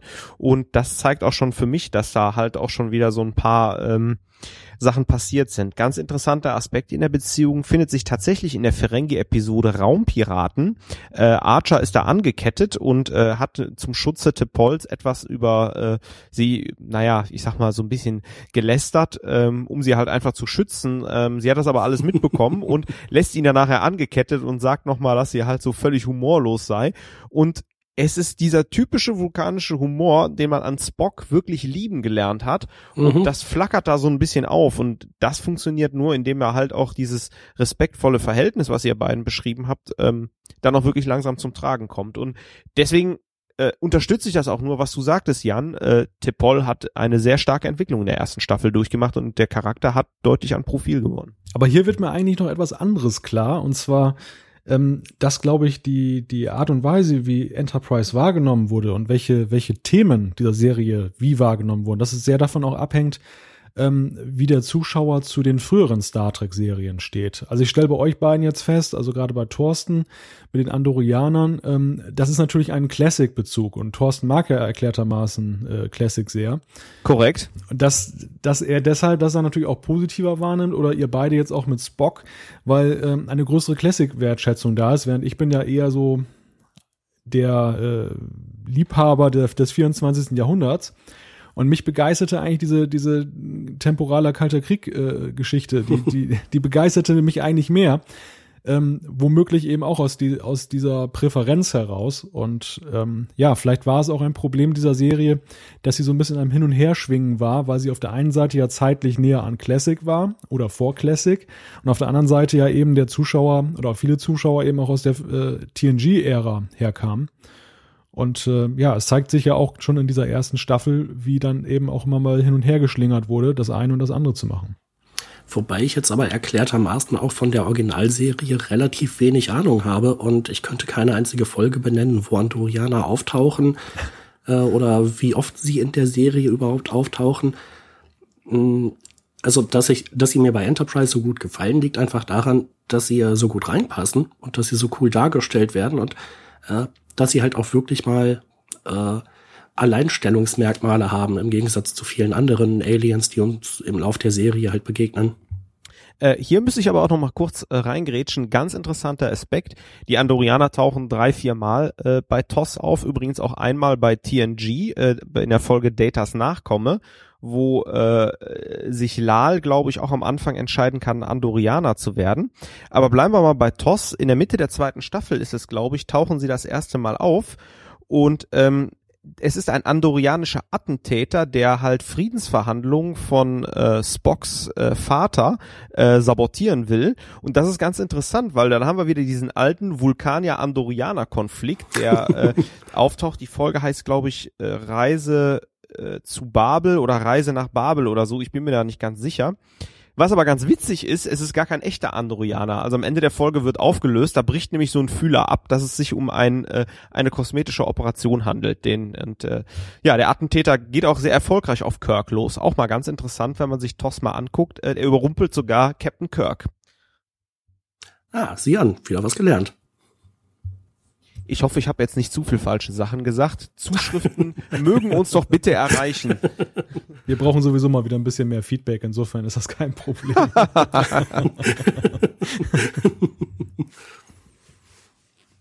Okay, dann habe ich aber noch eine äh, Frage und zwar an Malte. Ähm, in der Folge ähm, Shadows of Pajem sind ja Tepol und Archer äh, so ein bisschen aneinander gekettet und da ergibt sich eine lustige Szene.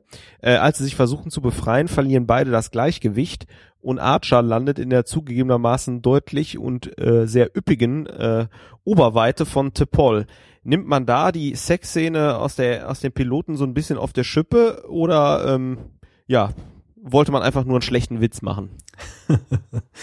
naja, der männliche Zuschauer denkt wahrscheinlich der Glückliche. Aber ich weiß nicht, ob das äh, ein Hommage war auf, auf diese, diese Szene in, in der ersten Folge. Ich glaube eher, dass es natürlich genau in die gleiche Richtung geht. Also, dass das natürlich ähm, da so ein bisschen da, dieses Unterschwellige aufgenommen wird, eben diese betonte Weiblichkeit von Tepol und ähm, ja, hat sicherlich so ein paar Schmunzler hervorgerufen, hm, hat sicherlich auch begeisterte Blicke hervorgerufen von einigen Zuschauern.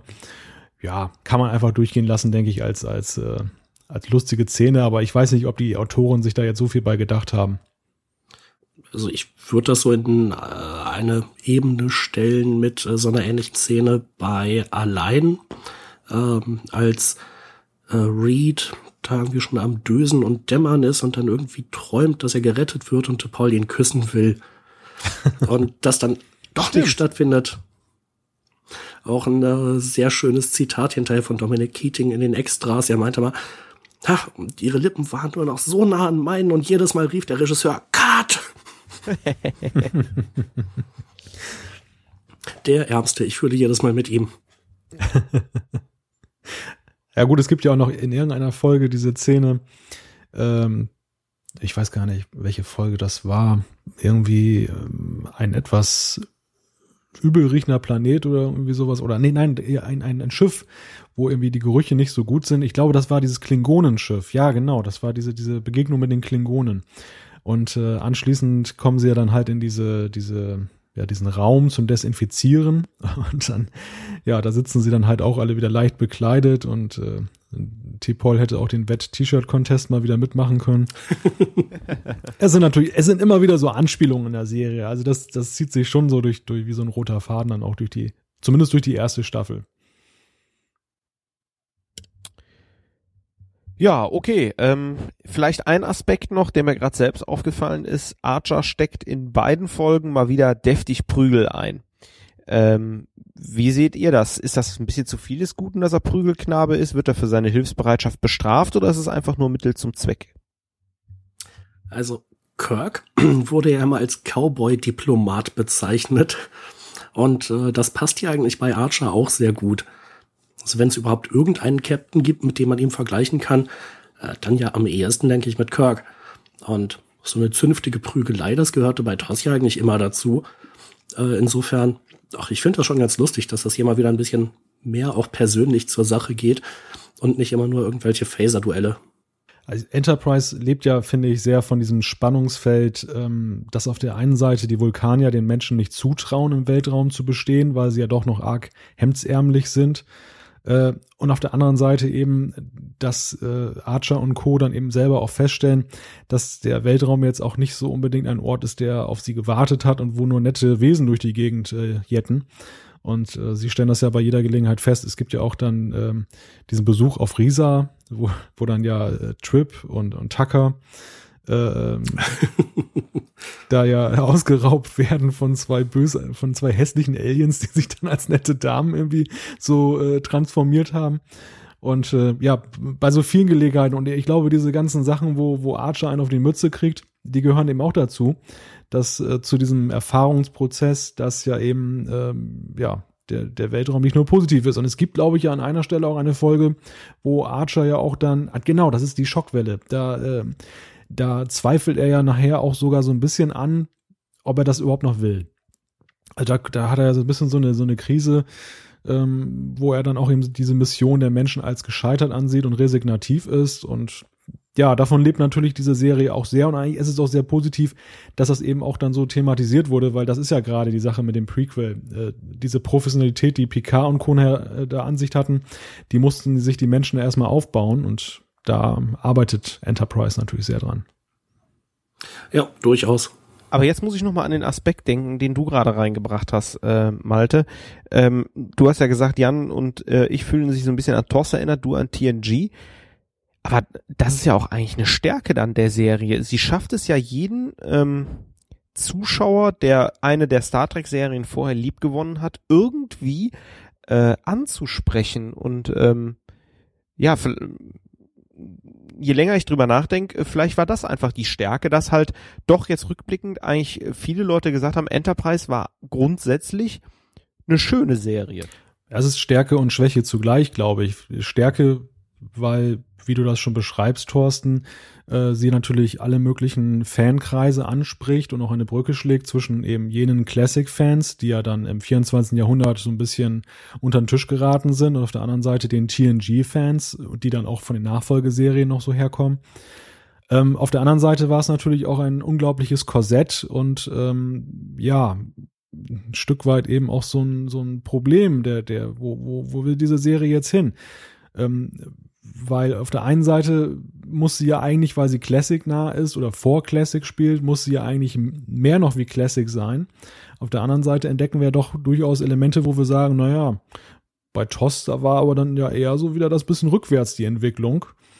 Äh, da war Enterprise ja schon so ein bisschen fortgeschritten, ne? Und das ist so ein bisschen auch ein Spannungsfeld, was auch eben manchmal naja, vielleicht auch zum Hemmnis für die Autoren geworden ist. Können wir, glaube ich, sehr gut so stehen lassen und unterschreiben. Ja, denke ich auch. Gut. Thorsten, wenn dann von deiner Seite zu den beiden Folgen nichts mehr auf dem Zettel steht? Ich glaube, wir haben alles ausgiebig diskutiert zum, zu andorianischen Vorfällen. Dann gehen wir mal weiter an Jan. Äh, lieber Jan, erzähl uns doch mal was über Lieber Doktor. genau, ich habe es da ein bisschen einfacher, habe nur eine Folge, werde aber auch versuchen, die eher kurz zusammenzufassen. Ja, es geht um die Folge Lieber Doktor. Äh, die Enterprise äh, findet ein driftendes Raumschiff mit ein paar Leuten drin, die sagen, dass auf ihrem Planeten eine schwere Krankheit herrscht. Nach einiger Zeit kann Dr. Flox auch herausfinden, woran es liegt, nämlich diese Spezies wird irgendwann im Laufe der Zeit aussterben. Er hat ein Heilmittel dafür entwickelt, aber er ist sich nicht sicher, ob man es auch anwenden sollte, weil er damit in die natürliche Entwicklung des Planeten eingreift und eine andere, dort ebenfalls befindliche Spezies, äh, die würde eigentlich, naja, dann auf lange Frist, äh, auf lange Sicht die eine hochentwickelte Spezies auf dem Planeten sein. Am Ende beschließt Archer, äh, das Heilmittel nicht zu geben, zu übergeben. Und er beschließt ihnen auch, äh, den Leuten auf diesem Planeten keinen Zugriff auf den Warp-Antrieb zu geben, wünscht ihnen viel Glück bei der Suche nach einem Heilmittel und macht sich wieder vom Acker. Ja, das ist so ein bisschen äh, Gott spielen, was Archer und Flox hier machen. Wenn man eingreift, äh, verändert man etwas und wenn man nicht eingreift, verändert man irgendwie auch etwas, denn das Heilmittel war ja schon da. Ähm, Jetzt ist eine interessante Sache bei dieser Episode, das erfahren wir in den Extras. Das Ende war eigentlich so geschrieben worden, dass Archer eingreifen will und Flox äh, gegen den Befehl seines Captains handelt. Ich weiß nicht genau, wie dieses Ende ausgesehen hätte. Aber das Studio hat gesagt, das geht so nicht. Diesen Konflikt zwischen Archer und Flox wollen wir nicht. Deshalb ist es in der Episode, wie sie in der äh, Serie dann enthalten ist, so, dass Flock seinem Captain vertraut und der Captain trifft dann die vermutlich richtige Entscheidung. Daher die Frage an Thorsten. Findest du, dass das Ende, so wie es in der Folge drin ist, besser ist? Oder hätte es dir besser gefallen, wenn Archer und Flox hier wirklich einen offenen Konflikt ausgetragen hätten? Ähm, vor dem Hintergrund, wie es hätte aussehen können, finde ich das äh, Ende in der Episode ganz gut, dass im Grunde genommen der Captain entscheidet. Ähm, wir sehen hier ähm, vielleicht eine Vorstufe der ersten Direktive. Ähm, nichtsdestotrotz, äh, auch wenn ich dieses Ende für besser halte, halte ich die Folge letztendlich für nicht gut von der Story her. Einzig positive Aspekte sind die Charakterentwicklung von Vlogs. Allerdings muss ich sagen, diese Thematik hatten wir schon wirklich 10, 20, vielleicht sogar 40 Mal äh, bei Star Trek durchgekaut und ähm, ich finde die Folge recht langweilig, wenn nicht Vlogs wäre. Und ähm, wenn ich jetzt denke, dass man diesen Konflikt auch noch ausgespielt hätte, dann wäre es eigentlich noch langweiliger geworden. Deswegen bin ich ganz froh, dass das Ganze so ist und Archer so entscheidet und der Zuschauer so, ein, so eine Vorstufe der ersten Direktive hier hat. Ja, da möchte ich aber gleich mal eine Gegenthese aufstellen und zwar eigentlich ist ja Star Trek in allererster Linie Science Fiction. Also die, äh, die Mischung aus Wissenschaft und Fiktion. Und da dann gleich die Frage an Malte. Ist dieses nicht wirklich mal echte Science Fiction, dass man sich ein Szenario nimmt, was denkbar wäre und eine fiktive Geschichte drumherum erzählt? Das ist Science Fiction im klassischen Sinne. Das, das würde ich auch so sehen. Also zumindest das Thema eben mit dieser Spezies. Ähm, es geht um eine wissenschaftliche Frage, es geht um ethische Fragen und ähm, ja, also durchaus, klar, auf alle Fälle. Wobei ich eben auch, wie, wie Thorsten das gerade schon treffend anmerkte, eben das als Direktivenfolge ansehe. Also es geht um die oberste Direktive, um ihre Vorläufer. Und das ist ja ein Thema, was uns ja mehrfach dann auch in Enterprise in der ersten Staffel schon begegnet, dass eben dieser, dass, dass eben der Crew aufgrund dieser Neuartigkeit ein Leitfaden äh, fehlt, äh, wo sich zum Beispiel später in TNG alle darauf berufen haben und haben gesagt, ja, wir können halt nicht anders, das wird vorgeschrieben. Und dann wurde zwar auch manchmal die Direktive gebrochen, aber äh, in allererster Linie war gebogen nur unter Picard, gebogen ne? natürlich selbstverständlich. aber es war natürlich in allererster Linie erstmal sehr hilfreich, eben diesen Leitfaden zu haben. Und auch das ist ja eines der Probleme, ähm, dass ja dann relativ schnell eben dann eben Situationen entstehen können. Ja, da sind es eigentlich Fragen, die sind so groß und so komplex, dass sie ein einzelner Mensch oder selbst eine Ansammlung von Menschen eben so übers Knie gebrochen nicht entscheiden kann. Und insofern schon eine, finde ich, relativ spannende Folge, was die Tragweite angeht. Ähm, ich möchte auch noch zu Thorsten sagen, also du, du hast ja gesagt, es, Vlogs macht eigentlich den, den, den witzigen Faktor der ganzen Sache aus. Ohne ihn wäre es langweilig gewesen. Wobei ich sehe das eigentlich eher so richtig als Vlogs-Folge an, weil dieser Alltag, der da von ihm da beschrieben wird, äh, dieses, wie, wie er da gleich gezeigt wird, wenn er morgens das Licht anmacht, da in der Krankenstation und abends wieder aus, wobei man sich natürlich fragt, was macht er eigentlich in der Zwischenzeit? Der schläft doch eigentlich nicht. Ist nicht so ganz logisch, aber okay. Nein, er muss doch ab und zu mal Kino gucken. Okay, okay. Und, und vielleicht mal äh, in der Kantine vorbeischauen, was die anderen so machen. Naja, nichtsdestotrotz, also ich, äh, ich finde, das, das macht so ein bisschen den Charme aus, wobei ich mich da sehr eben auch an den Holodoc erinnert fühlte an dieser Folge. Dass der Arzt, der Schiffsarzt, so etwas skurrile Figur, etwas lustig, der so ein bisschen auch der einzige seiner Art, auch das muss man ja sagen, der, der Flox ist ja das einzige Alien jetzt neben Tepol, wobei Tepol ja noch eher menschennah ist, aber Flox hat ja schon so eher seine nicht humanoiden Eigenarten und das ist natürlich so ein bisschen ähnlich auch zum Holodoc, der der einzige die einz das einzige Hologramm ist, das da auf einem Raumschiff lebt. Oder wie seht ihr das? Ja, wobei natürlich Dr. Flox die Menschen viel besser versteht als der Paul. Zumindest die meiste Zeit.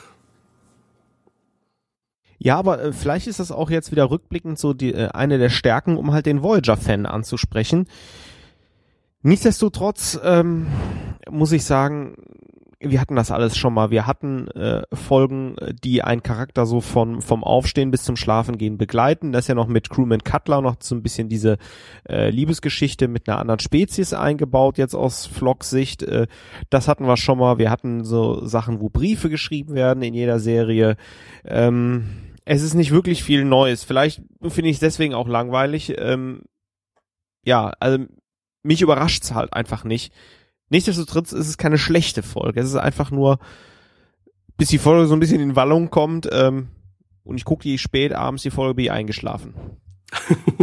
da da habe ich jetzt vielleicht noch eine Frage zum Aufwecken. Und zwar, wenn es eine, eine Folge um die oberste Direktive ist, und wenn doch die Vulkanier eigentlich dauernd eine Meinung zu allem haben, warum ist es T'Pol total egal, was da jetzt passiert? Das ist eine berechtigte Frage, ja. ich meine, die, die, ich meine, die, die Vulkanier sind ja sowieso teilweise etwas skurril, äh, wenn wir bedenken, dass ja sie auch teilweise wohl Sternenkarten haben, die relativ unvollständig sind. Und da heißt es dann von Tepol zur Begründung, na ja, das, das hat die dann halt nicht interessiert. Andererseits scheint das ja ein recht wissbegieriges Volk zu sein, ein, ein, eine recht äh, akribische Spezies. Insofern verwundert mhm. ist, dass die so lauter schwarze Löcher da auf ihren Karten haben und wie sind die überhaupt auf die Menschen gekommen? Also äh, da sind ja einige Widersprüche und äh, da ist eben auch das Problem, dass die Vulkanier eben viel weiter sind als die Menschen. Ja, schwierig. Also grundsätzlich äh, zu dem Aspekt von dir finde ich noch irgendwie erklärbar ist halt die vulkanische Arroganz, äh, dass sie halt doch nicht perfekt sind, doch nicht alles wissen. Nichtsdestotrotz finde ich Jans Frage super. Die ganze Folge äh, spielt Tipol eigentlich keine Rolle und äh, ich vermisse sie auch nicht, aber grundsätzlich müsste sie eigentlich die erste sein, die sich da einmischt. Aber gut, vielleicht wollte Archer sie äh, bewusst nicht konsultieren und selbst mal was entscheiden. Er ist ja groß, kann auch selber Sachen entscheiden. Er ist ja schließlich der Captain. Also von daher, ähm, ja, ja vielleicht alles okay. Vielleicht wollten die Vulkane auch einfach mal schauen, wie die Menschen das regeln. Ja, möglich. Wie ich finde, von all unseren verschiedenen Antworten bis jetzt noch die plausibelste. Durchaus. Das war die Stimme ähm, der Vernunft. Oh. Ja. äh, als ich die Folge angeguckt habe beim ersten Mal, da hatte ich so ein bisschen die Befürchtung, na, jetzt muss ich einen kleinen Schwenk machen. Ich fand, das war eine sehr gute Folge. Äh, Und ich fand es gut, dass sie sich um dieses Dilemma, um diesen moralischen Konflikt gedreht hat. Und ich hatte so ein bisschen die Befürchtung, dass es gegen Ende noch so eine bescheuerte Action-Einlage geben könnte. Äh, und zwar bei der Frage, ob die Enterprise denn jetzt denen vielleicht wenigstens die Warp-Technologie da lässt. Also, dass man ein Heilmittel hat, das wussten ja die Valakianer nicht. Aber sie wussten, die Enterprise hat Warp-Technologie und wenn sie die auch bekämen, äh, dann äh, könnten sie zumindest sich selbst auf die Suche nach anderen Spezies machen und irgendwie nach einem Heilmittel suchen.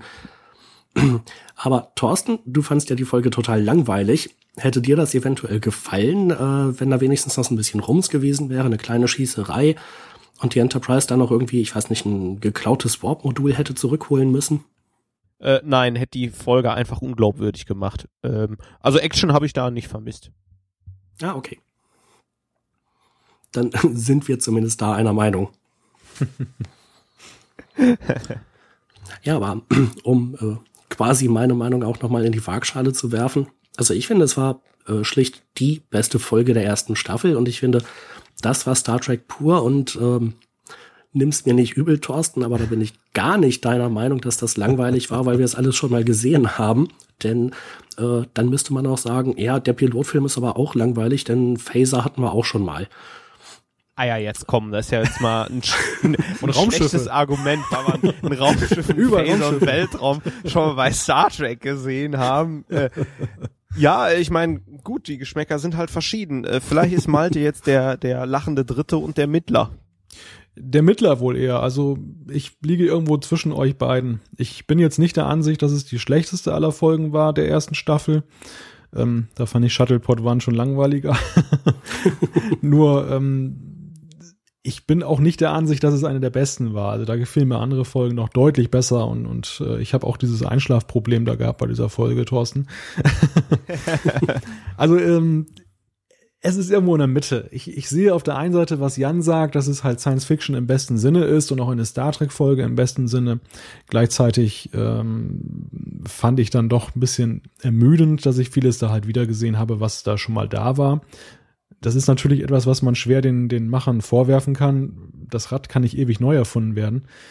Aber in dieser Folge, da waren die Parallelen doch schon ziemlich zahlreich und ja, also sie geht in Ordnung, man kann sie sich nett ansehen, aber ist sicherlich jetzt nicht eine Folge, die jetzt in mein, meiner Top-Liste auftaucht. Also es ist natürlich ein äh, schöner Aufhänger, um nochmal die Frage in den Raum zu werfen, wie wir den Doktor beurteilen im, äh, in der Serie und vor allem jetzt natürlich in der ersten Staffel. Ähm, wo ich ja halt sagen muss, ich finde ihn einfach großartig. Ähm, ich finde es ein bisschen schade, dass er manchmal ein bisschen zu kurz kommt. Aber ich würde halt auch sagen, eigentlich konzentriert sich die Serie auf Archer, T'Pol und Trip. Äh, dann gibt's so eine kleine Lücke, dann kommt der Doktor, dann kommt eine ganz große Lücke und dann kommt der Rest. Und äh, äh, in dieser Folge haben sie halt den Fokus jetzt mal halt auf den Doktor gelegt, aber insgesamt im Lauf der Serie, der hat eigentlich keine einzige wirklich schlechte Folge, schlechte Szene oder so. Ich finde ihn äh, immer interessant, immer enthusiastisch und immer auch irgendwie in äh, auf seine Weise glaubwürdig. Das Problem war, glaube ich, äh, wenn die den Nobulaner oder wie sie, glaube ich, heißen, wenn, die, wenn er jetzt eine zu große Rolle gespielt hätte jetzt in dieser Serie, wäre ja sicherlich die Frage aufgekommen, warum hat man die, diese Spezies nie wieder in, in, in den späteren Jahrhunderten gesehen? Und äh, naja, vielleicht erklärt das so ein bisschen, warum es bei schönen Ansätzen bleibt. Ich finde, es gibt viele schöne Ansätze. Es fängt ja schon damit an mit seinem lustigen computergenerierten Grinsen da im Pilotfilm, wo dann die Mundwinkel da den Ohren guten Tag mhm. sagen. Äh, was, was wir dann, dann nie wieder sehen, glaube ich. Und äh, es gibt ja noch zahlreiche andere Eigenheiten. Er, er plaudert ja so ein bisschen aus dem Nähkästchen über diese Paarungsrituale auf seinem Planeten und wie, wie da halt die Familienstrukturen sind. Andererseits wird ja irgendwie nie so richtig was draus gemacht, finde ich. Und ja, ich gebe dir recht, Jan, er, er ist eigentlich ein, ein liebenswerter Charakter, aber er ist irgendwie auch so ein ewiger Nebencharakter. Und das ist ja vielleicht auch das Problem, wie gesagt, mit den Spezies, die man neu einführt, die aber eben, um dann Kanon zu bleiben, nie wieder auftauchen. Und zum Beispiel die Suliban, wo, wo sind die denn eigentlich geblieben? Ich meine, die scheinen ja nicht so ganz unbedeutend zu sein zu Enterprise-Zeiten und in TNG haben wir nie was von ihnen gehört. Das waren vielleicht, war vielleicht auch so ein Vorgabeproblem.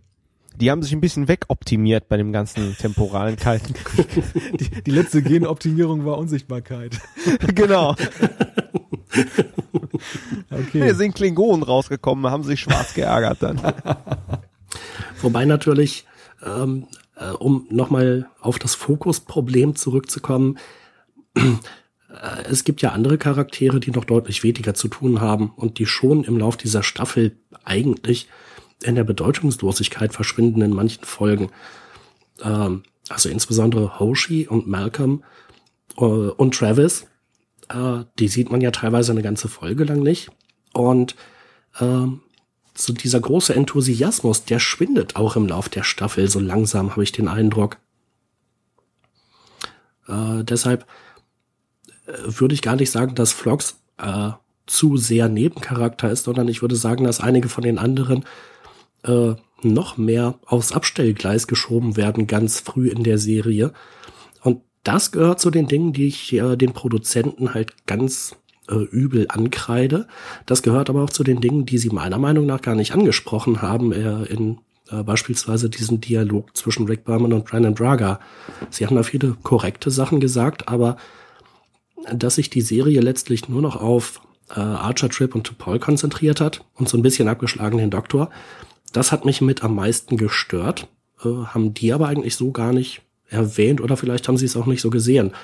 Oder liege ich da jetzt ein bisschen falsch und, äh, und die Charaktere treten gar nicht so in den Hintergrund? Also hier würde ich sagen, ähm, ist so ein bisschen äh, Meinungsbildung auch.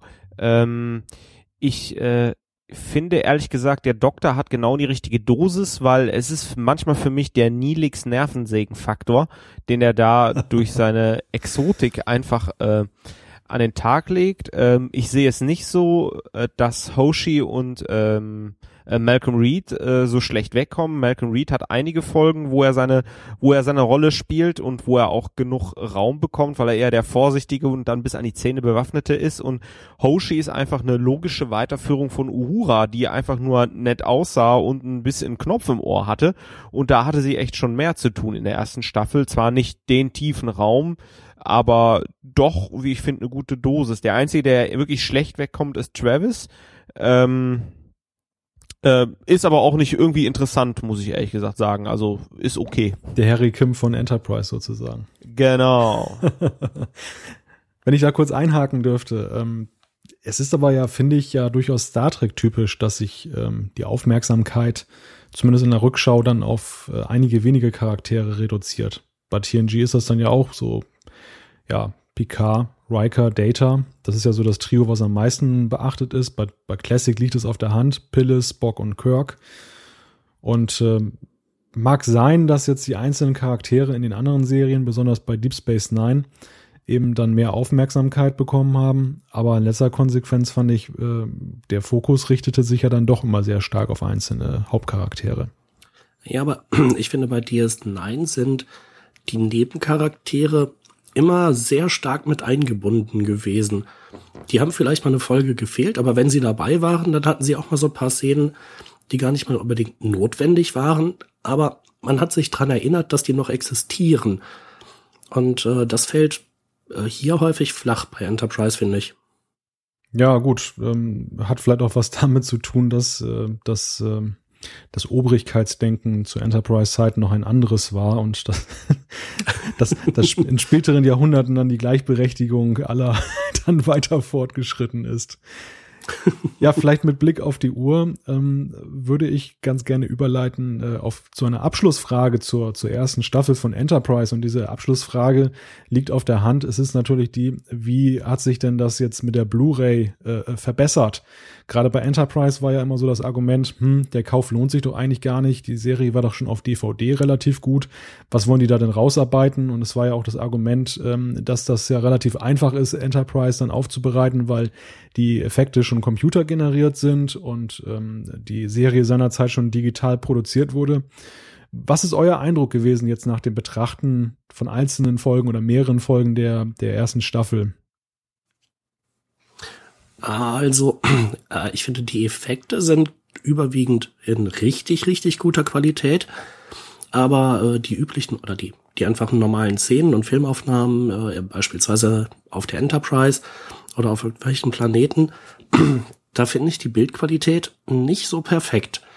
Da ist immer so ein bisschen, hm, naja, wie soll man es beschreiben, so ein Rauschen oder so eine gewisse Körnigkeit im Bild.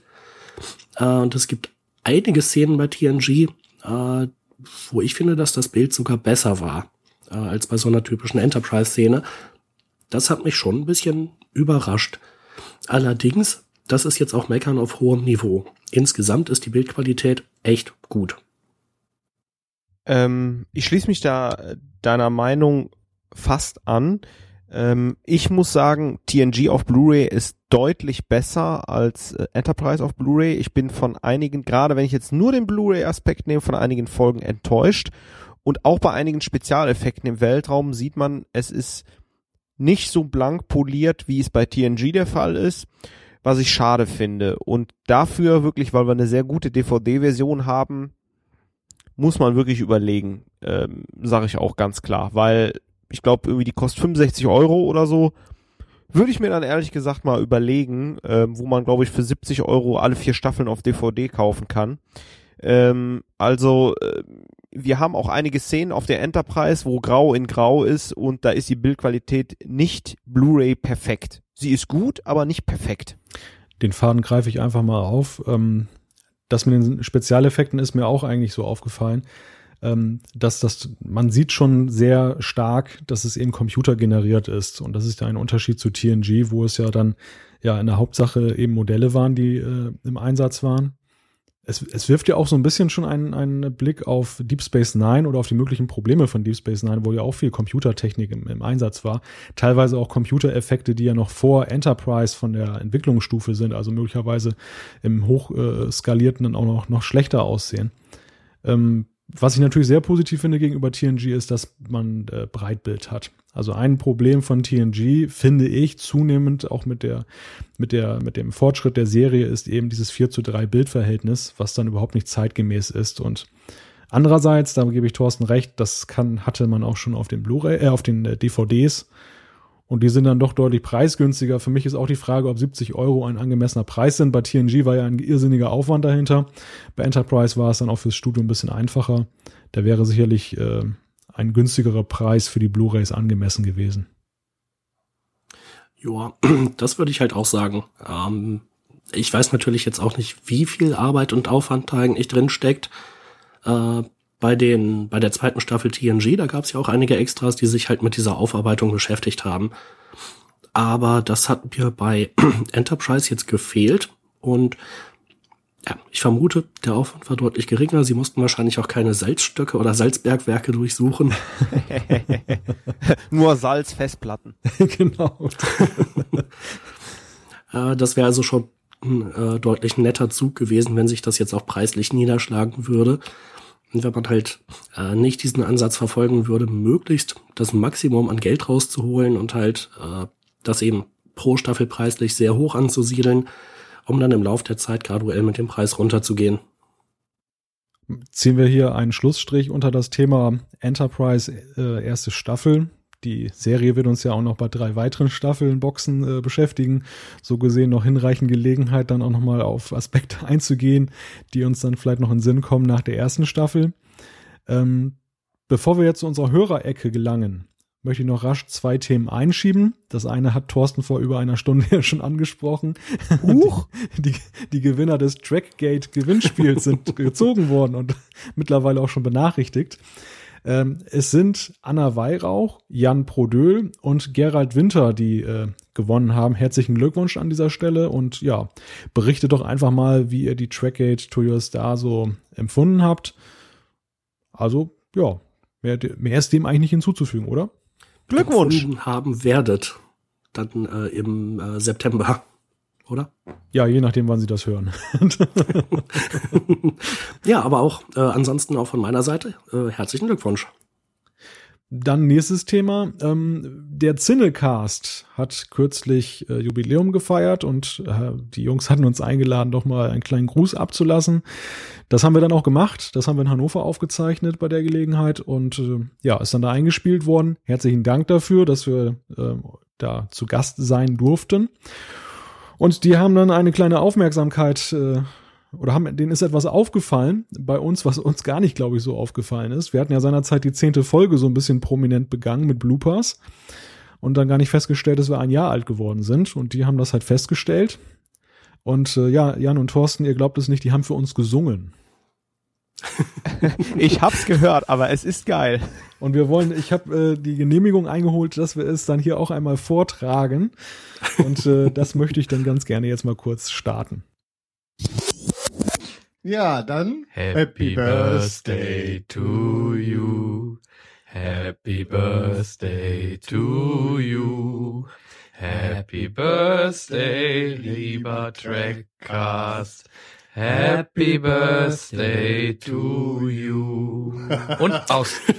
Herzlichen reicht. Glückwunsch an die Jungs und vielen Dank für euren Gruß. Genau. Wunderbar.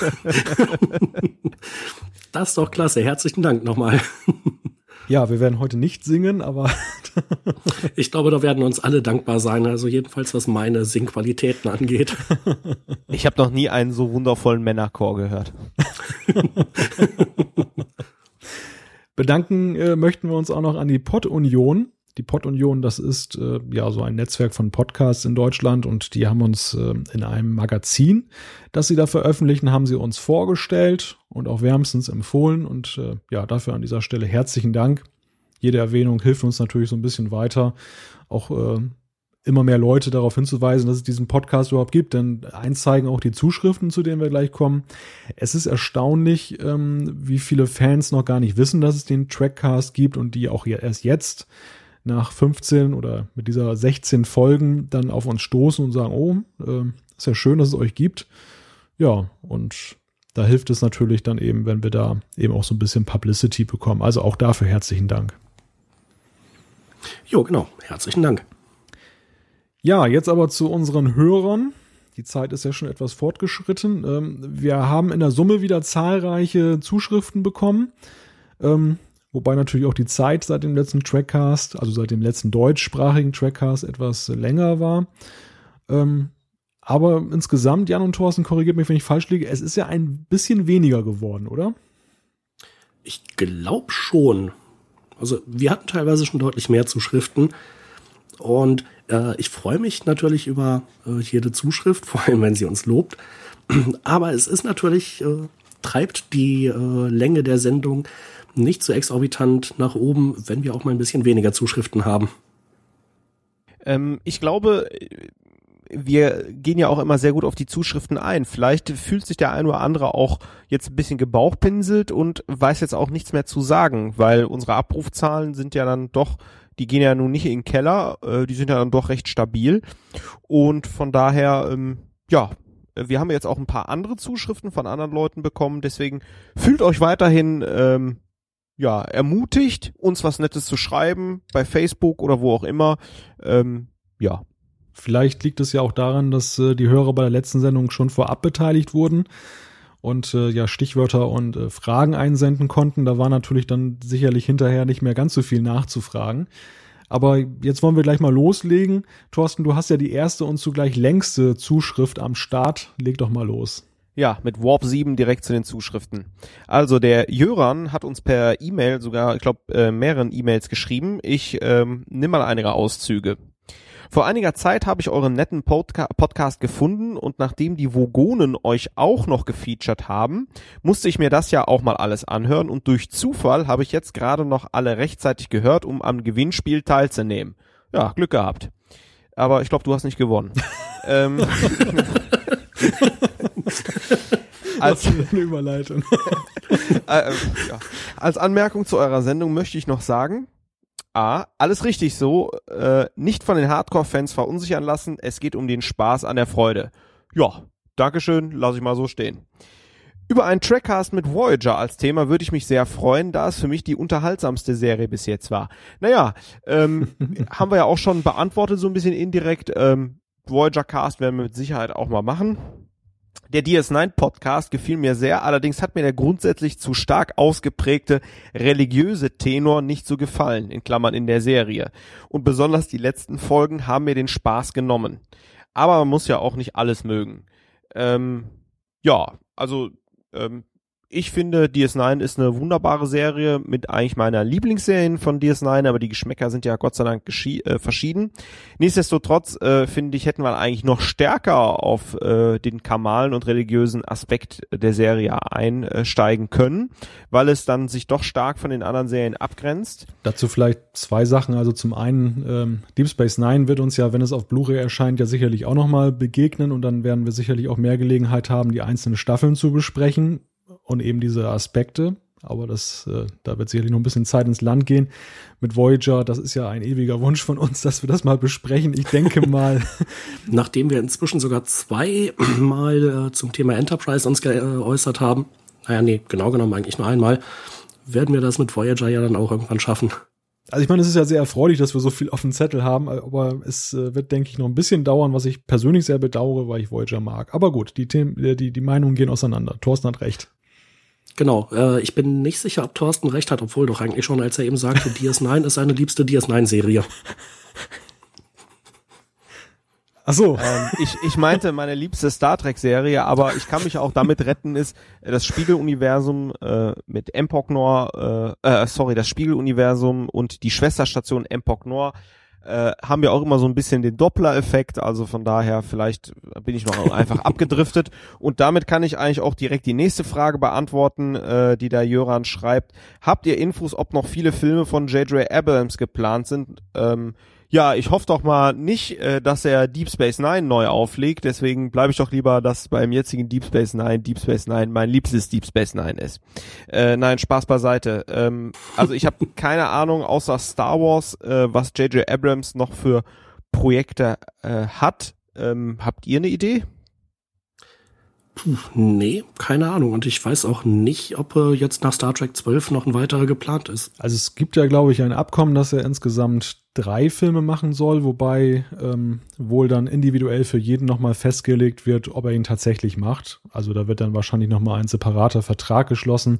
Das Studio möchte ja möglicherweise auch nicht, dass er dann drei F Filme macht, wenn sie nicht erfolgreich wären.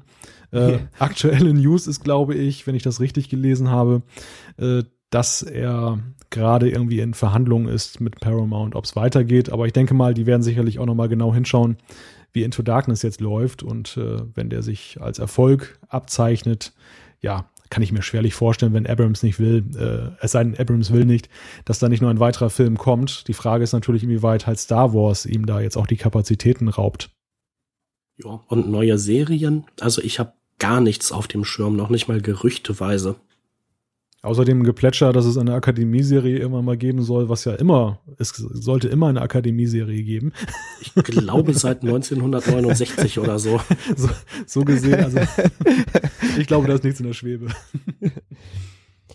Okay, ich äh, mach mal weiter. Ich lese aber auch nicht mehr alles vor. Ähm, freut mich sehr, dass jemand mal über Star Trek Universum redet und mir gefällt auch der Stil von euch. Schönen Dank für die interessanten Stunden. Dankeschön. Dann schreibt er noch weiterhin, äh, falls ihr mal in der Gegend seid oder alleine, wie wäre es mal mit einem Hörertreffen? Äh, ja, verspüre ich, muss ich ganz ehrlich sagen, Moment persönlich nicht so die Riesenmotivation äh, zu etwas schon schwierig nach zehn Jahren, dass wir drei uns mal getroffen haben und wenn wir jetzt noch die Hörer mit über den Hut bringen und die uns dann mal in live sehen, weiß ich nicht, ob dann überhaupt noch jemand den den Trackcast sich anhört. Ähm. Hast jetzt aber schöne Brücke geschlagen, dass die, dass die Hörer nicht den Eindruck bekommen, du magst sie nicht. genau. Sollte dieser Eindruck erweckt worden sein, äh, möchte ich mich jetzt schon mal in aller Form entschuldigen. Also ich glaube, es wird halt sehr, würde sehr schwer zu koordinieren und ähm, äh, dann halt auch irgendwie die entsprechenden Räumlichkeiten zu finden. Dann ist halt die Frage, äh, ich glaube, Jöran hatte vorgeschlagen, man könnte das ja mal in Bremen machen.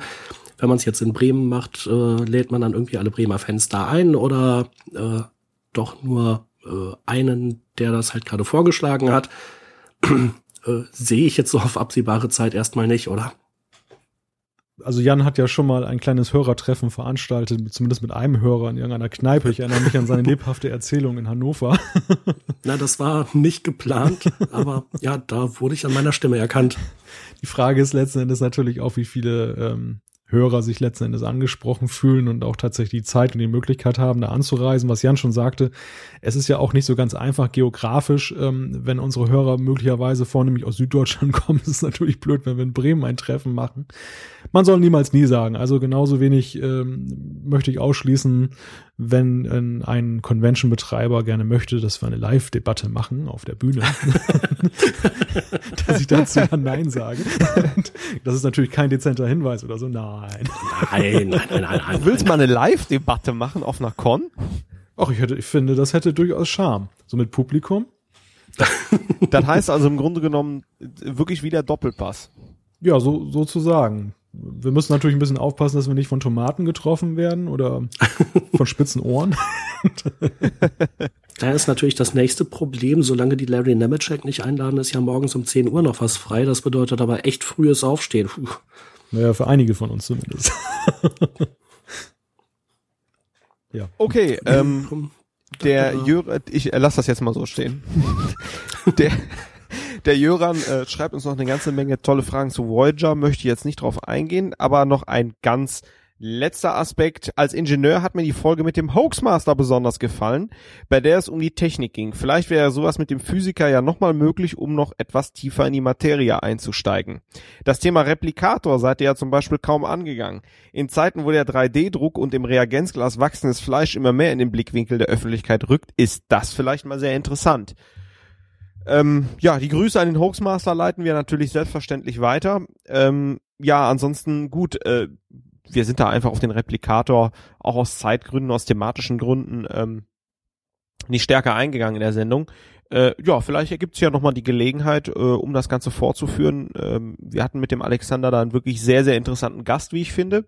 Und äh, vielleicht kennt der ja auch noch einen, äh, als waschechter Psychologe auch einen waschechten Physiker, der vielleicht auch einen Podcast macht. Ähm, ja, oder vielleicht kriegen wir sogar mal Prominenz in die Sendung in Form von Ranga Yogeshwar. Man weiß es nicht. Jo, also aktuell geplant ist meines Wissens nichts, aber ähm, Themen auch irgendwie aus dem Bereich Physik und so weiter gäbe es sicherlich noch mehr als genug äh, zu besprechen. Denke auch, also abschließend ähm, haben wir das Thema nicht behandelt. Es ist natürlich so, dass irgendwo ein Punkt gemacht werden muss. Und ja, aber Thorsten, du hast jetzt natürlich die die Erwartung geweckt, dass Ranga Yogeshwar bald in diese Sendung kommt. Und gut, vielleicht hört er das ja hier und er ist herzlich eingeladen. Jo, genau. Das, das war heute äh, mein Wink mit dem Zaunfall. Ah. Dass Whoopi Goldberg bei TNG mitspielen wollte, das haben die ja anfangs auch erst gar nicht geglaubt. Wie meinst du das jetzt? Na, äh, falls er sich bei uns melden sollte, dann äh, ja, ja, Ranga Yogeshwar, nee, ist klar. Also, achso, Jan möchte jetzt Wuppi Goldberg dabei haben. ja, wäre auch mal interessant, ne? Ja, ohne Frage. Äh, ja, ich komme dann mal zur nächsten Zuschrift, bevor wir uns hier noch verzetteln.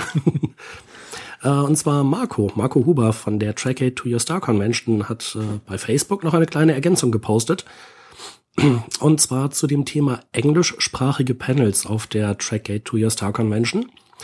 Unsere Masters of Ceremony fragen bei der Opening Ceremony regelmäßig, ob es Fans gibt, die kein oder schlechtes Englisch sprechen. Diese Gruppe setzt sich dann in einer Ecke zusammen und bekommt von einem unserer Helfer quasi eine Live-Übersetzung. Also, das als äh, Nachtrag dazu, weil wir letztes Mal noch äh, erwähnt hatten, dass normalerweise Englisch schon Voraussetzung ist auf, auf äh, Conventions. Äh, auf dieser also offensichtlich nicht. Ja, ich mach gleich mal weiter. Christian Hinze von Star Trek HD war ja auch mal zu Gast bei uns in der Sendung und äh, er hat mir als kleine Ergänzung ähm, zum Best of Both Worlds Podcast noch mitgeteilt, dass ähm, als das Finale der dritten Staffel von TNG gedreht wurde, war noch gar nicht klar, ob Patrick Stewart weitermacht, sagte er mir. Und deshalb wurde Shelby eingeführt, um da so ein bisschen vorzubeugen. Dann wäre also Riker Captain geworden und Shelby erster Offizier. Ja, und in Nachbetrachtung sagte er, waren die Autoren dann etwas unzufrieden mit Shelby. Ja, wir ja auch. Insofern, Gott sei Dank ist Patrick Stewart dabei geblieben. ja. Okay, ich mach mal weiter. Ich habe eine Nachricht auf Facebook von Thomas Zimmermann. Äh, er weilt zurzeit in den USA und äh, er freut sich ähm, Wenn im Moment an den Podcast. Ja wenn ich da kurz reingrätschen darf, äh, an dieser Stelle auch herzliche äh, Grüße an Thomas. Der ist natürlich alter Mitstreiter vom, nicht nur vom Star Trek Index, sondern auch vom Episodencafé. Ja, äh, hätte ich auch gerade alles gesagt, aber dann spare ich mir natürlich auch mal ein paar Sachen. Ich kriege ja gleich auch mal in den Leserbrief rein und äh, bringe mich mal ein bisschen aus dem Konzept. das, hat, das hat Jan oh. ja nicht zugetraut, Thorsten. Äh, danke. Ähm, ja, also er weilt im Moment in den USA gehörte auch damals zur Episodencafé-Mannschaft und lobt uns jetzt am Anfang. Äh, so, dann schreibt er, ich wollte übrigens noch anmerken, der Unterschied zwischen Mainstream-Fans oder allen äh, Allgemeinfans äh, fantastischer Unterhaltung und Star Trek-Fans scheint in den USA deutlich geringer zu sein als im deutschsprachigen Raum. Ich vermute, das liegt daran, dass Star Trek und Science Fiction allgemein stärker in die Pop Popularität äh, Pop Populärkultur. Jetzt hast du mich aber wirklich aus dem Konzept gebracht, in die Popkultur gehören. So. Allerdings erscheint es mir auch so, sorry, dass alles Fantastische in Deutschland häufiger als Spinnerei und kindisch gilt im Rest der Welt. Äh, interessanter Aspekt, Thomas. Ähm, ich glaube auch, dass das halt so ein bisschen kulturell ist.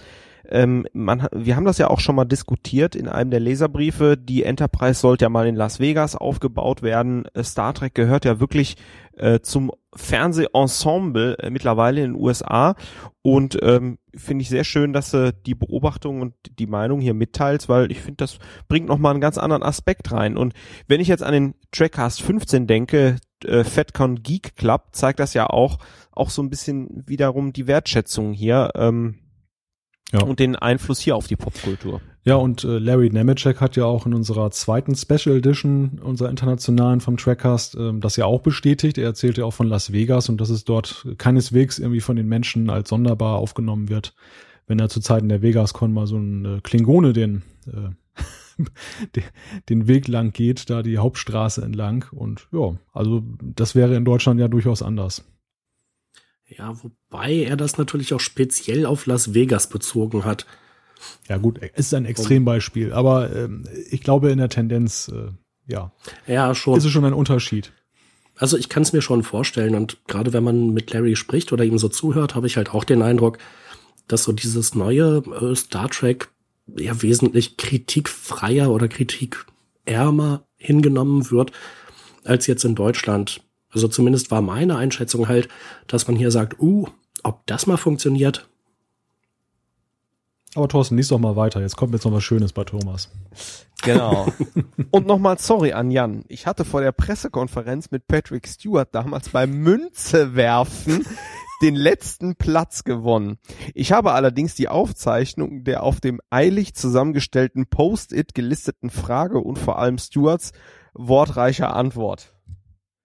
Ja, da sehen wir jetzt die Wurzel allen Übels. Ähm, tja, hätte Jan genau, den das, äh, Münzwurf damals gewonnen, hätte er tatsächlich seine ganz privaten Fragen rein persönlich Patrick Stewart stellen können.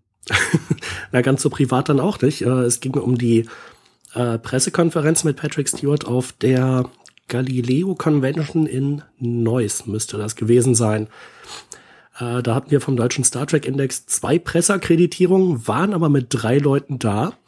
Und da war dann die Frage, äh, wer, welche zwei kommen mit rein in die Pressekonferenz und äh, wer muss draußen bleiben. Äh, da haben wir die Münze geworfen und äh, Thomas hat gewonnen. Wer war denn der Dritte im Bunde? Äh, das war, ich glaube, der hieß Malte. das kann gut angehen. Ja, Malte hatte ein ziemlich schlagkräftiges Argument. Er hatte eine Kamera dabei. ich auch. Ich hatte mir extra eine geliehen und habe sie noch vor der Pressekonferenz kaputt gemacht. Und äh, also doppelt doppelt Pech im Spiel. so ungefähr. Und leider auch nicht, leider auch nicht das große Glück äh, in der Liebe getroffen auf der Convention. Ich kann es mir gar nicht erklären. Wenn, wenn auch wäre das nur eine Nausikanerin gewesen, wahrscheinlich. oh, oh, oh, oh, oh, oh. äh, dann machen wir mal schnell weiter mit dem nächsten Feedback hier, würde ich sagen. Äh, das kommt mal wieder von einem Namensvetter von mir namens, äh, naja, Jan, wenig verwunderlich. Aber ich glaube, es ist nicht der Jan, den ich hier in einem äh, äh, Pub getroffen hatte. Jedenfalls. Es heißen noch andere Leute Jan. Soll vorkommen. Jan schreibt jedenfalls. Hallo Trackcaster. Auch wenn ich wohl kein potenzieller Kunde für die Veranstaltung des, der zwei Amerikaner, also Larry und Terrace, bin und der Eindruck einer Verkaufsveranstaltung entsteht, so fand ich die Folge doch unterhaltsam. Sich darüber zu beschweren, fände ich unsinnig, da ja keiner zum Zuhören gezwungen ist und jederzeit abschalten kann. Ich mag vor allem die Art von Larry, der sehr angenehm, unterhaltsam und begeistert erzählt und in einem Englisch, das ich gut verstehen kann und bei dem ich Freude daran habe zuzuhören. Danke und viele Grüße. Ja, das ist in der Tat so eine Frage, die wir uns halt auch gestellt haben. Ähm, also Larry Nemeczek und Terrace Cassidy äh, haben uns halt besucht äh, im TriCast, um ihre äh, äh, Visiting Star Trek Sites Tour zu promoten. Ganz klarer Fall. Äh, aber wir sind auch zu der äh, Erkenntnis gekommen, dass man eben einfach auch eine Menge lernen kann über Star Trek und in Erfahrung bringen kann. Insofern laden wir die immer gerne ein, beziehungsweise sie laden sich auch gerne mal selber ein und äh, fragen schon mal, ob wir Zeit haben. ähm, ja, also ich denke, es ist keine reine Verkaufsveranstaltung. Ich jedenfalls habe immer wieder was dabei gelernt äh, und freue mich halt auch, wenn die äh, bei uns zu Gast sind. Es trifft halt den Nagel auf den Kopf, was, was der Jan uns da schreibt dass es natürlich schon so ist, dass ähm, Larry und Travis machen das jetzt nicht so, weil sie uns jetzt so nett finden, vielleicht auch, aber vor allem machen sie das natürlich deshalb, weil, weil sie halt auch davon leben, das ist ihr, ihr Einkommen. Travis macht ja nun eine, eine äh, ja, ist Reiseveranstalter. Larry verdient sein Geld als Star Trek-Experte, was ja sowieso schon sehr beachtlich ist, dass man von Star Trek jetzt, sage ich mal, so leben kann, wenn man jetzt nicht zur produzierenden Gilde gehört, sondern zu jemandem, der es im Prinzip nur begleitet und eben durch eine gewisse Expertise dann eben auch mal Auftritte hat und, und ja, beratend tätig ist. Ja, und dann äh, war letzten Endes, ja, eigentlich ist auch nichts mehr hinzuzufügen. Sowohl Jan als auch Jan sagen das schon richtig. Die war Jan hoch zwei, wer, wer kann da widersprechen? Es ist letzten Endes halt, es gibt halt äh, Aspekte, die ganz interessant sind in diesem Gespräch und es wäre halt schade, darauf zu verzichten, denke ich. Denke auch. Ja, ähm, ich glaube, ich bin dran mit der nächsten Zuschrift. Ähm, der nächste ist der Jörg, der hat uns per E-Mail geschrieben. Ähm, er hört gerade unseren Podcast durch. Ist, er ist erst vor einer Weile auf uns gestoßen und findet den Post Podcast auch echt klasse.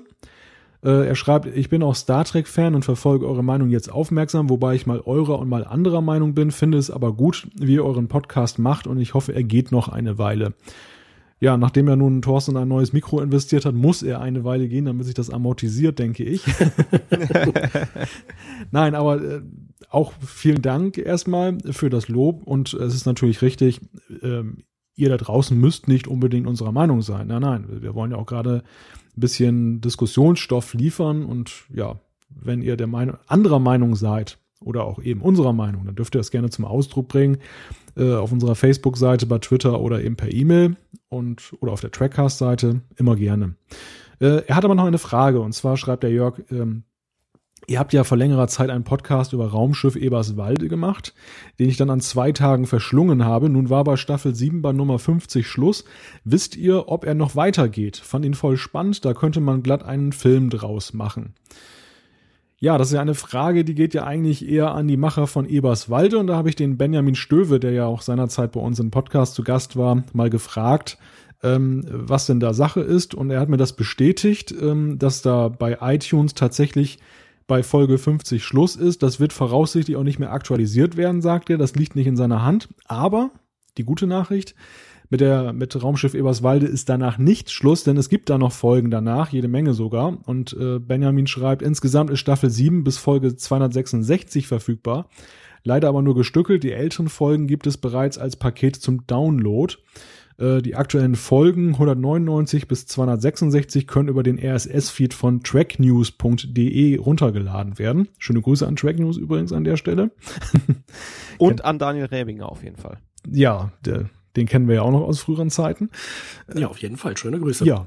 Und äh, Benjamin schreibt weiter, aus sprecherlogistischen Gründen müssten, mussten wir alle Anfang Februar äh, mit den täglichen Folgen aufhören. Dann wurde der Filmstart nach vorne verlegt.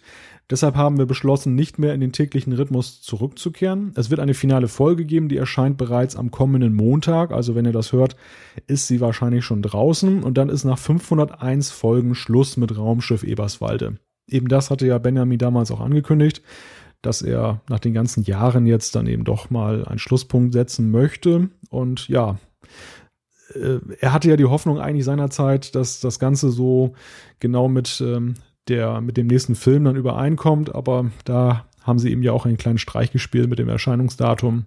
Aber wie es ausschaut, äh, hat er das ja alles ganz gut in den Griff bekommen. Also erstmal danke an Benjamin für die Antwort und Jörg, ich hoffe, wir konnten deine Frage hinreichend beantworten.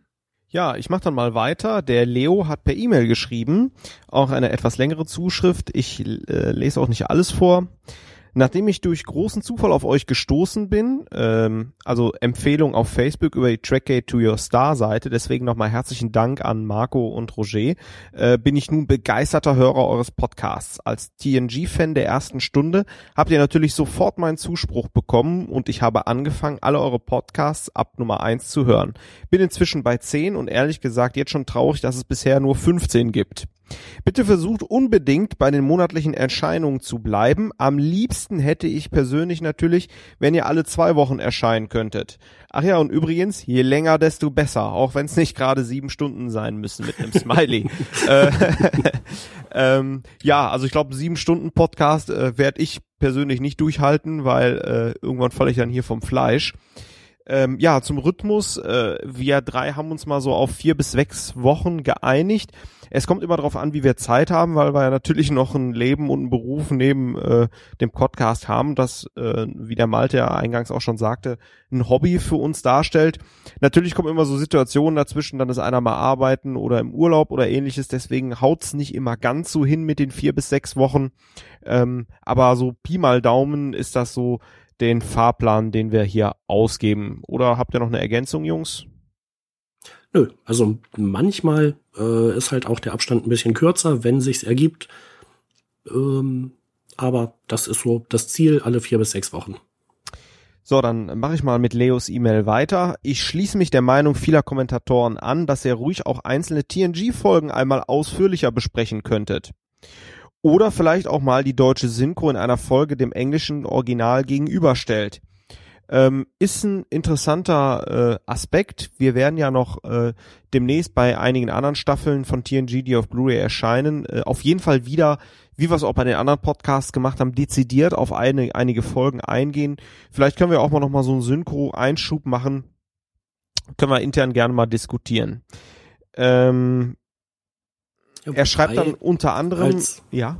Als Ergänzung vielleicht noch, ähm, also äh, bei den äh, ersten Podcasts, die wir hier gemacht haben, war ja schon immer so ein bisschen die Frage, machen wir eigentlich weiter und wenn ja, mit welchem Thema eigentlich? Äh, jetzt im Moment sind diese Themen ja teilweise schon durch die ganzen Ereignisse einfach vorgegeben. Also gerade dieses Jahr ist ja vollgepackt, regelrecht mit Blu-ray-Veröffentlichungen und dann jetzt demnächst halt noch dem Kinofilm. Insofern müssen wir jetzt schon fast nach freien Plätzen suchen, wo man mal kreativ einzelne Folgen besprechen oder sich der Synchronisation oder der Technik widmen kann. Ja, äh, noch gute Ergänzung. Äh, dank dir, Jan. Ähm, ja, also wir haben natürlich auch unseren Fahrplan jetzt schon für die nächsten Folgen stehen. Ähm, ja, aber wir nehmen das gerne mit auf. Äh, er schlägt noch vor, dass wir vielleicht noch den einen oder anderen Synchronsprecher äh, vielleicht mal äh, auch von einer anderen Serie ans Telefon oder äh, direkt in den Podcast reinbekommen. Ja, äh, wir fanden auch die Synchronsprecherfolgen sehr gut. Ähm, halten wir auch mal im Hinterkopf. Deshalb nochmal danke an Leo für die Zuschrift. Ich habe jetzt nicht alles vorgelesen, aber äh, ja, wir haben uns über die Vorschläge sehr gefreut. Jo, dann mache ich mal weiter mit der nächsten Zuschrift. Ach, wir haben keine mehr. Thorsten, schade, kannst mir nicht mehr ins Wort fallen. Beim nächsten Mal. wenn ich schon längst vergessen habe. Genau, und wenn ich du mach nicht mir mal lieber mit, gleich eine Notiz. Und wenn du nicht mitrechnest, dann schlägt ja. Batman zu. Irgendwie musste Batman ja auch in dieser Folge auch wieder auftauchen. Ja, das stimmt, ist mein persönlicher sogar, Running Gag hier. Ach so. Wir haben sogar so. mit Larry drüber geredet, glaube ich. Stimmt, das stimmt. Dass äh, Batman bei uns sehr beliebt ist. Wobei er das natürlich nicht so ganz verstehen konnte, wie das jetzt gemeint ist. Macht ja nichts. Im Zweifelsfall hat er es als äh, komische deutsche Attitüde abgetan oder so. Wobei eine Sache noch aus Leos Zuschrift, ähm, er schreibt noch so ein bisschen was über VHS-Kassetten. Das Thema haben wir schon hinreichend betrachtet. Interessant fand ich das mit Ende der 80er, Anfang der 90er ähm, war er im Fidonet unterwegs und äh, er erinnert auch an das TrackNet. Das ist ja so ein Mailbox-Netzwerk gewesen. Finde ich ganz spannend, ähm, kann ich mich auch noch dran erinnern. War, glaube ich, damals so das Nonplusultra für Trackies, um dann so ja, elektronisch zu kommunizieren. Weit, weit, weit vor der Internetgeneration. Ja, schöne Erinnerung. Vor der Internetgeneration wirklich? Ja, ja, ja, ja, also das Tracknet, ähm, da ist jetzt nicht diese Website mit gemeint, sondern. Nee, nee, das ist klar. Das, das war so ein Mailbox-Netzwerk. Ähm, da konnten sich dann halt, äh, so wie das Fidonet, das, das waren ja im Prinzip so Mailboxen, tauschten sich dann so über Nacht dann aus, so Nachrichtenpakete und dann gab es sozusagen Newsgroups und ja, man konnte sich dann halt lokal einwählen und dann diese Nachrichtenpakete auch als Endnutzer runterladen, selber was schreiben, das wurde ah. hochgeladen. Und das gab es eben auch für Star Trek. Da gab es dieses besagte TrackNet. Aber das gab es eigentlich dann auch nur in ausgewählten Städten. Das war schon so ein bisschen was Besonderes, so wie so ein Apple Store. ja, oder so ein Starbucks. Und fand ich jetzt so als Erinnerung ganz nett. Verstehen, glaube ich, aber auch nur diejenigen, die es selber erlebt haben. Also ich habe tatsächlich davon gehört, beispielsweise vom FidoNet, war da aber selbst nie unterwegs, war auch ein bisschen vor meiner Zeit. Ich habe das kurzzeitig mal mitgemacht, ähm, war aber eher so im Mausnet damals äh, zu Hause. Vielleicht kennt das auch noch der eine oder andere. aber dann kam 1996 auch das Internet und äh, ja, das war dann doch viel besser. Jetzt, jetzt muss ich aber wirklich einhaken, das www, nicht das Internet. Ähm, ich meine jetzt auch nicht die Entwicklungsstufe, also für mich persönlich kam jetzt der Internetzugang 1996. Ja, okay. Ähm, ja. Das, äh, ich wollte jetzt nicht da verallgemeinern. Äh, stimmt. Nee, dann, äh, ja. Ja, dann äh, hätte ich vielleicht noch das äh, Zitat der gesamten Staffel. Als Crewman Daniels, äh, ich glaube in der Folge die Schockwelle sagt, Captain, wir haben wenig Zeit. Ein Zeitreisender, der wenig Zeit hat, das fand ich so schön. War auch vollkommen, vollkommen unnötig an der Stelle, da noch so Zeitdruck aufzubauen. Wir haben auch schon so ein bisschen die Anekdoten heute von Jan gefehlt in diesem Trackcast. Also ich bin glücklich, dass da jetzt doch noch was gekommen ist. naja, wie ich Patrick Stewart auf der Pressekonferenz nicht die Hand schütteln konnte, war ja auch schon fast eine Anekdote. Konntet ihr ihm eigentlich die Hand schütteln? Nein, nein. Ja, immerhin.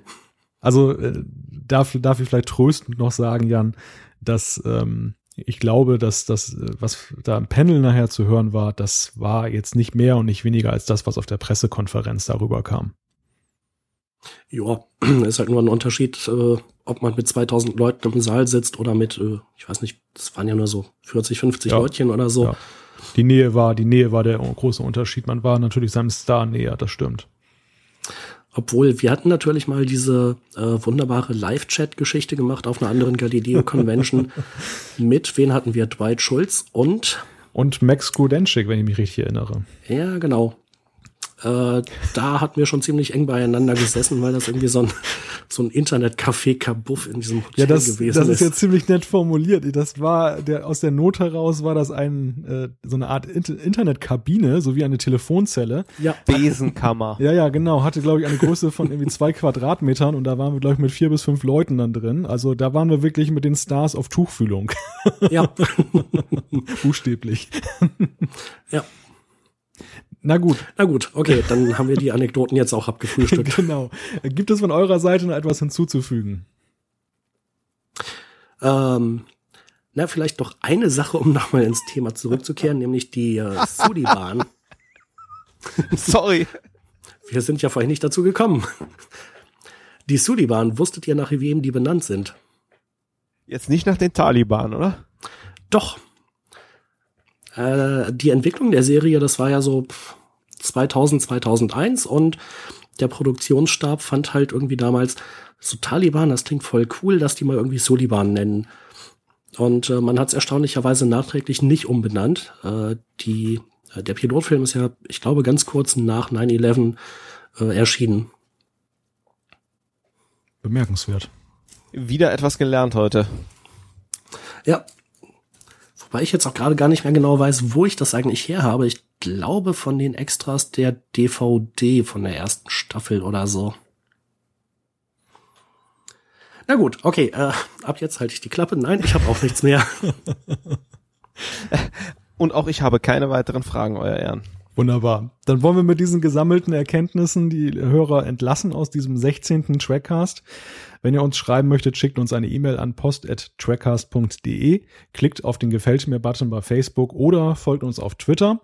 Alle Infos zur Sendung findet ihr auch auf www.trackcast.de. Wir freuen uns, wenn ihr auch beim nächsten, uns beim nächsten Mal wieder einschaltet. Dann geht es ja bekanntermaßen um Star Trek Into Darkness. Ihr dürft gespannt sein. Wir sind es auch. Bis dann. Macht es gut. Und tschüss. Auf Wiedersehen.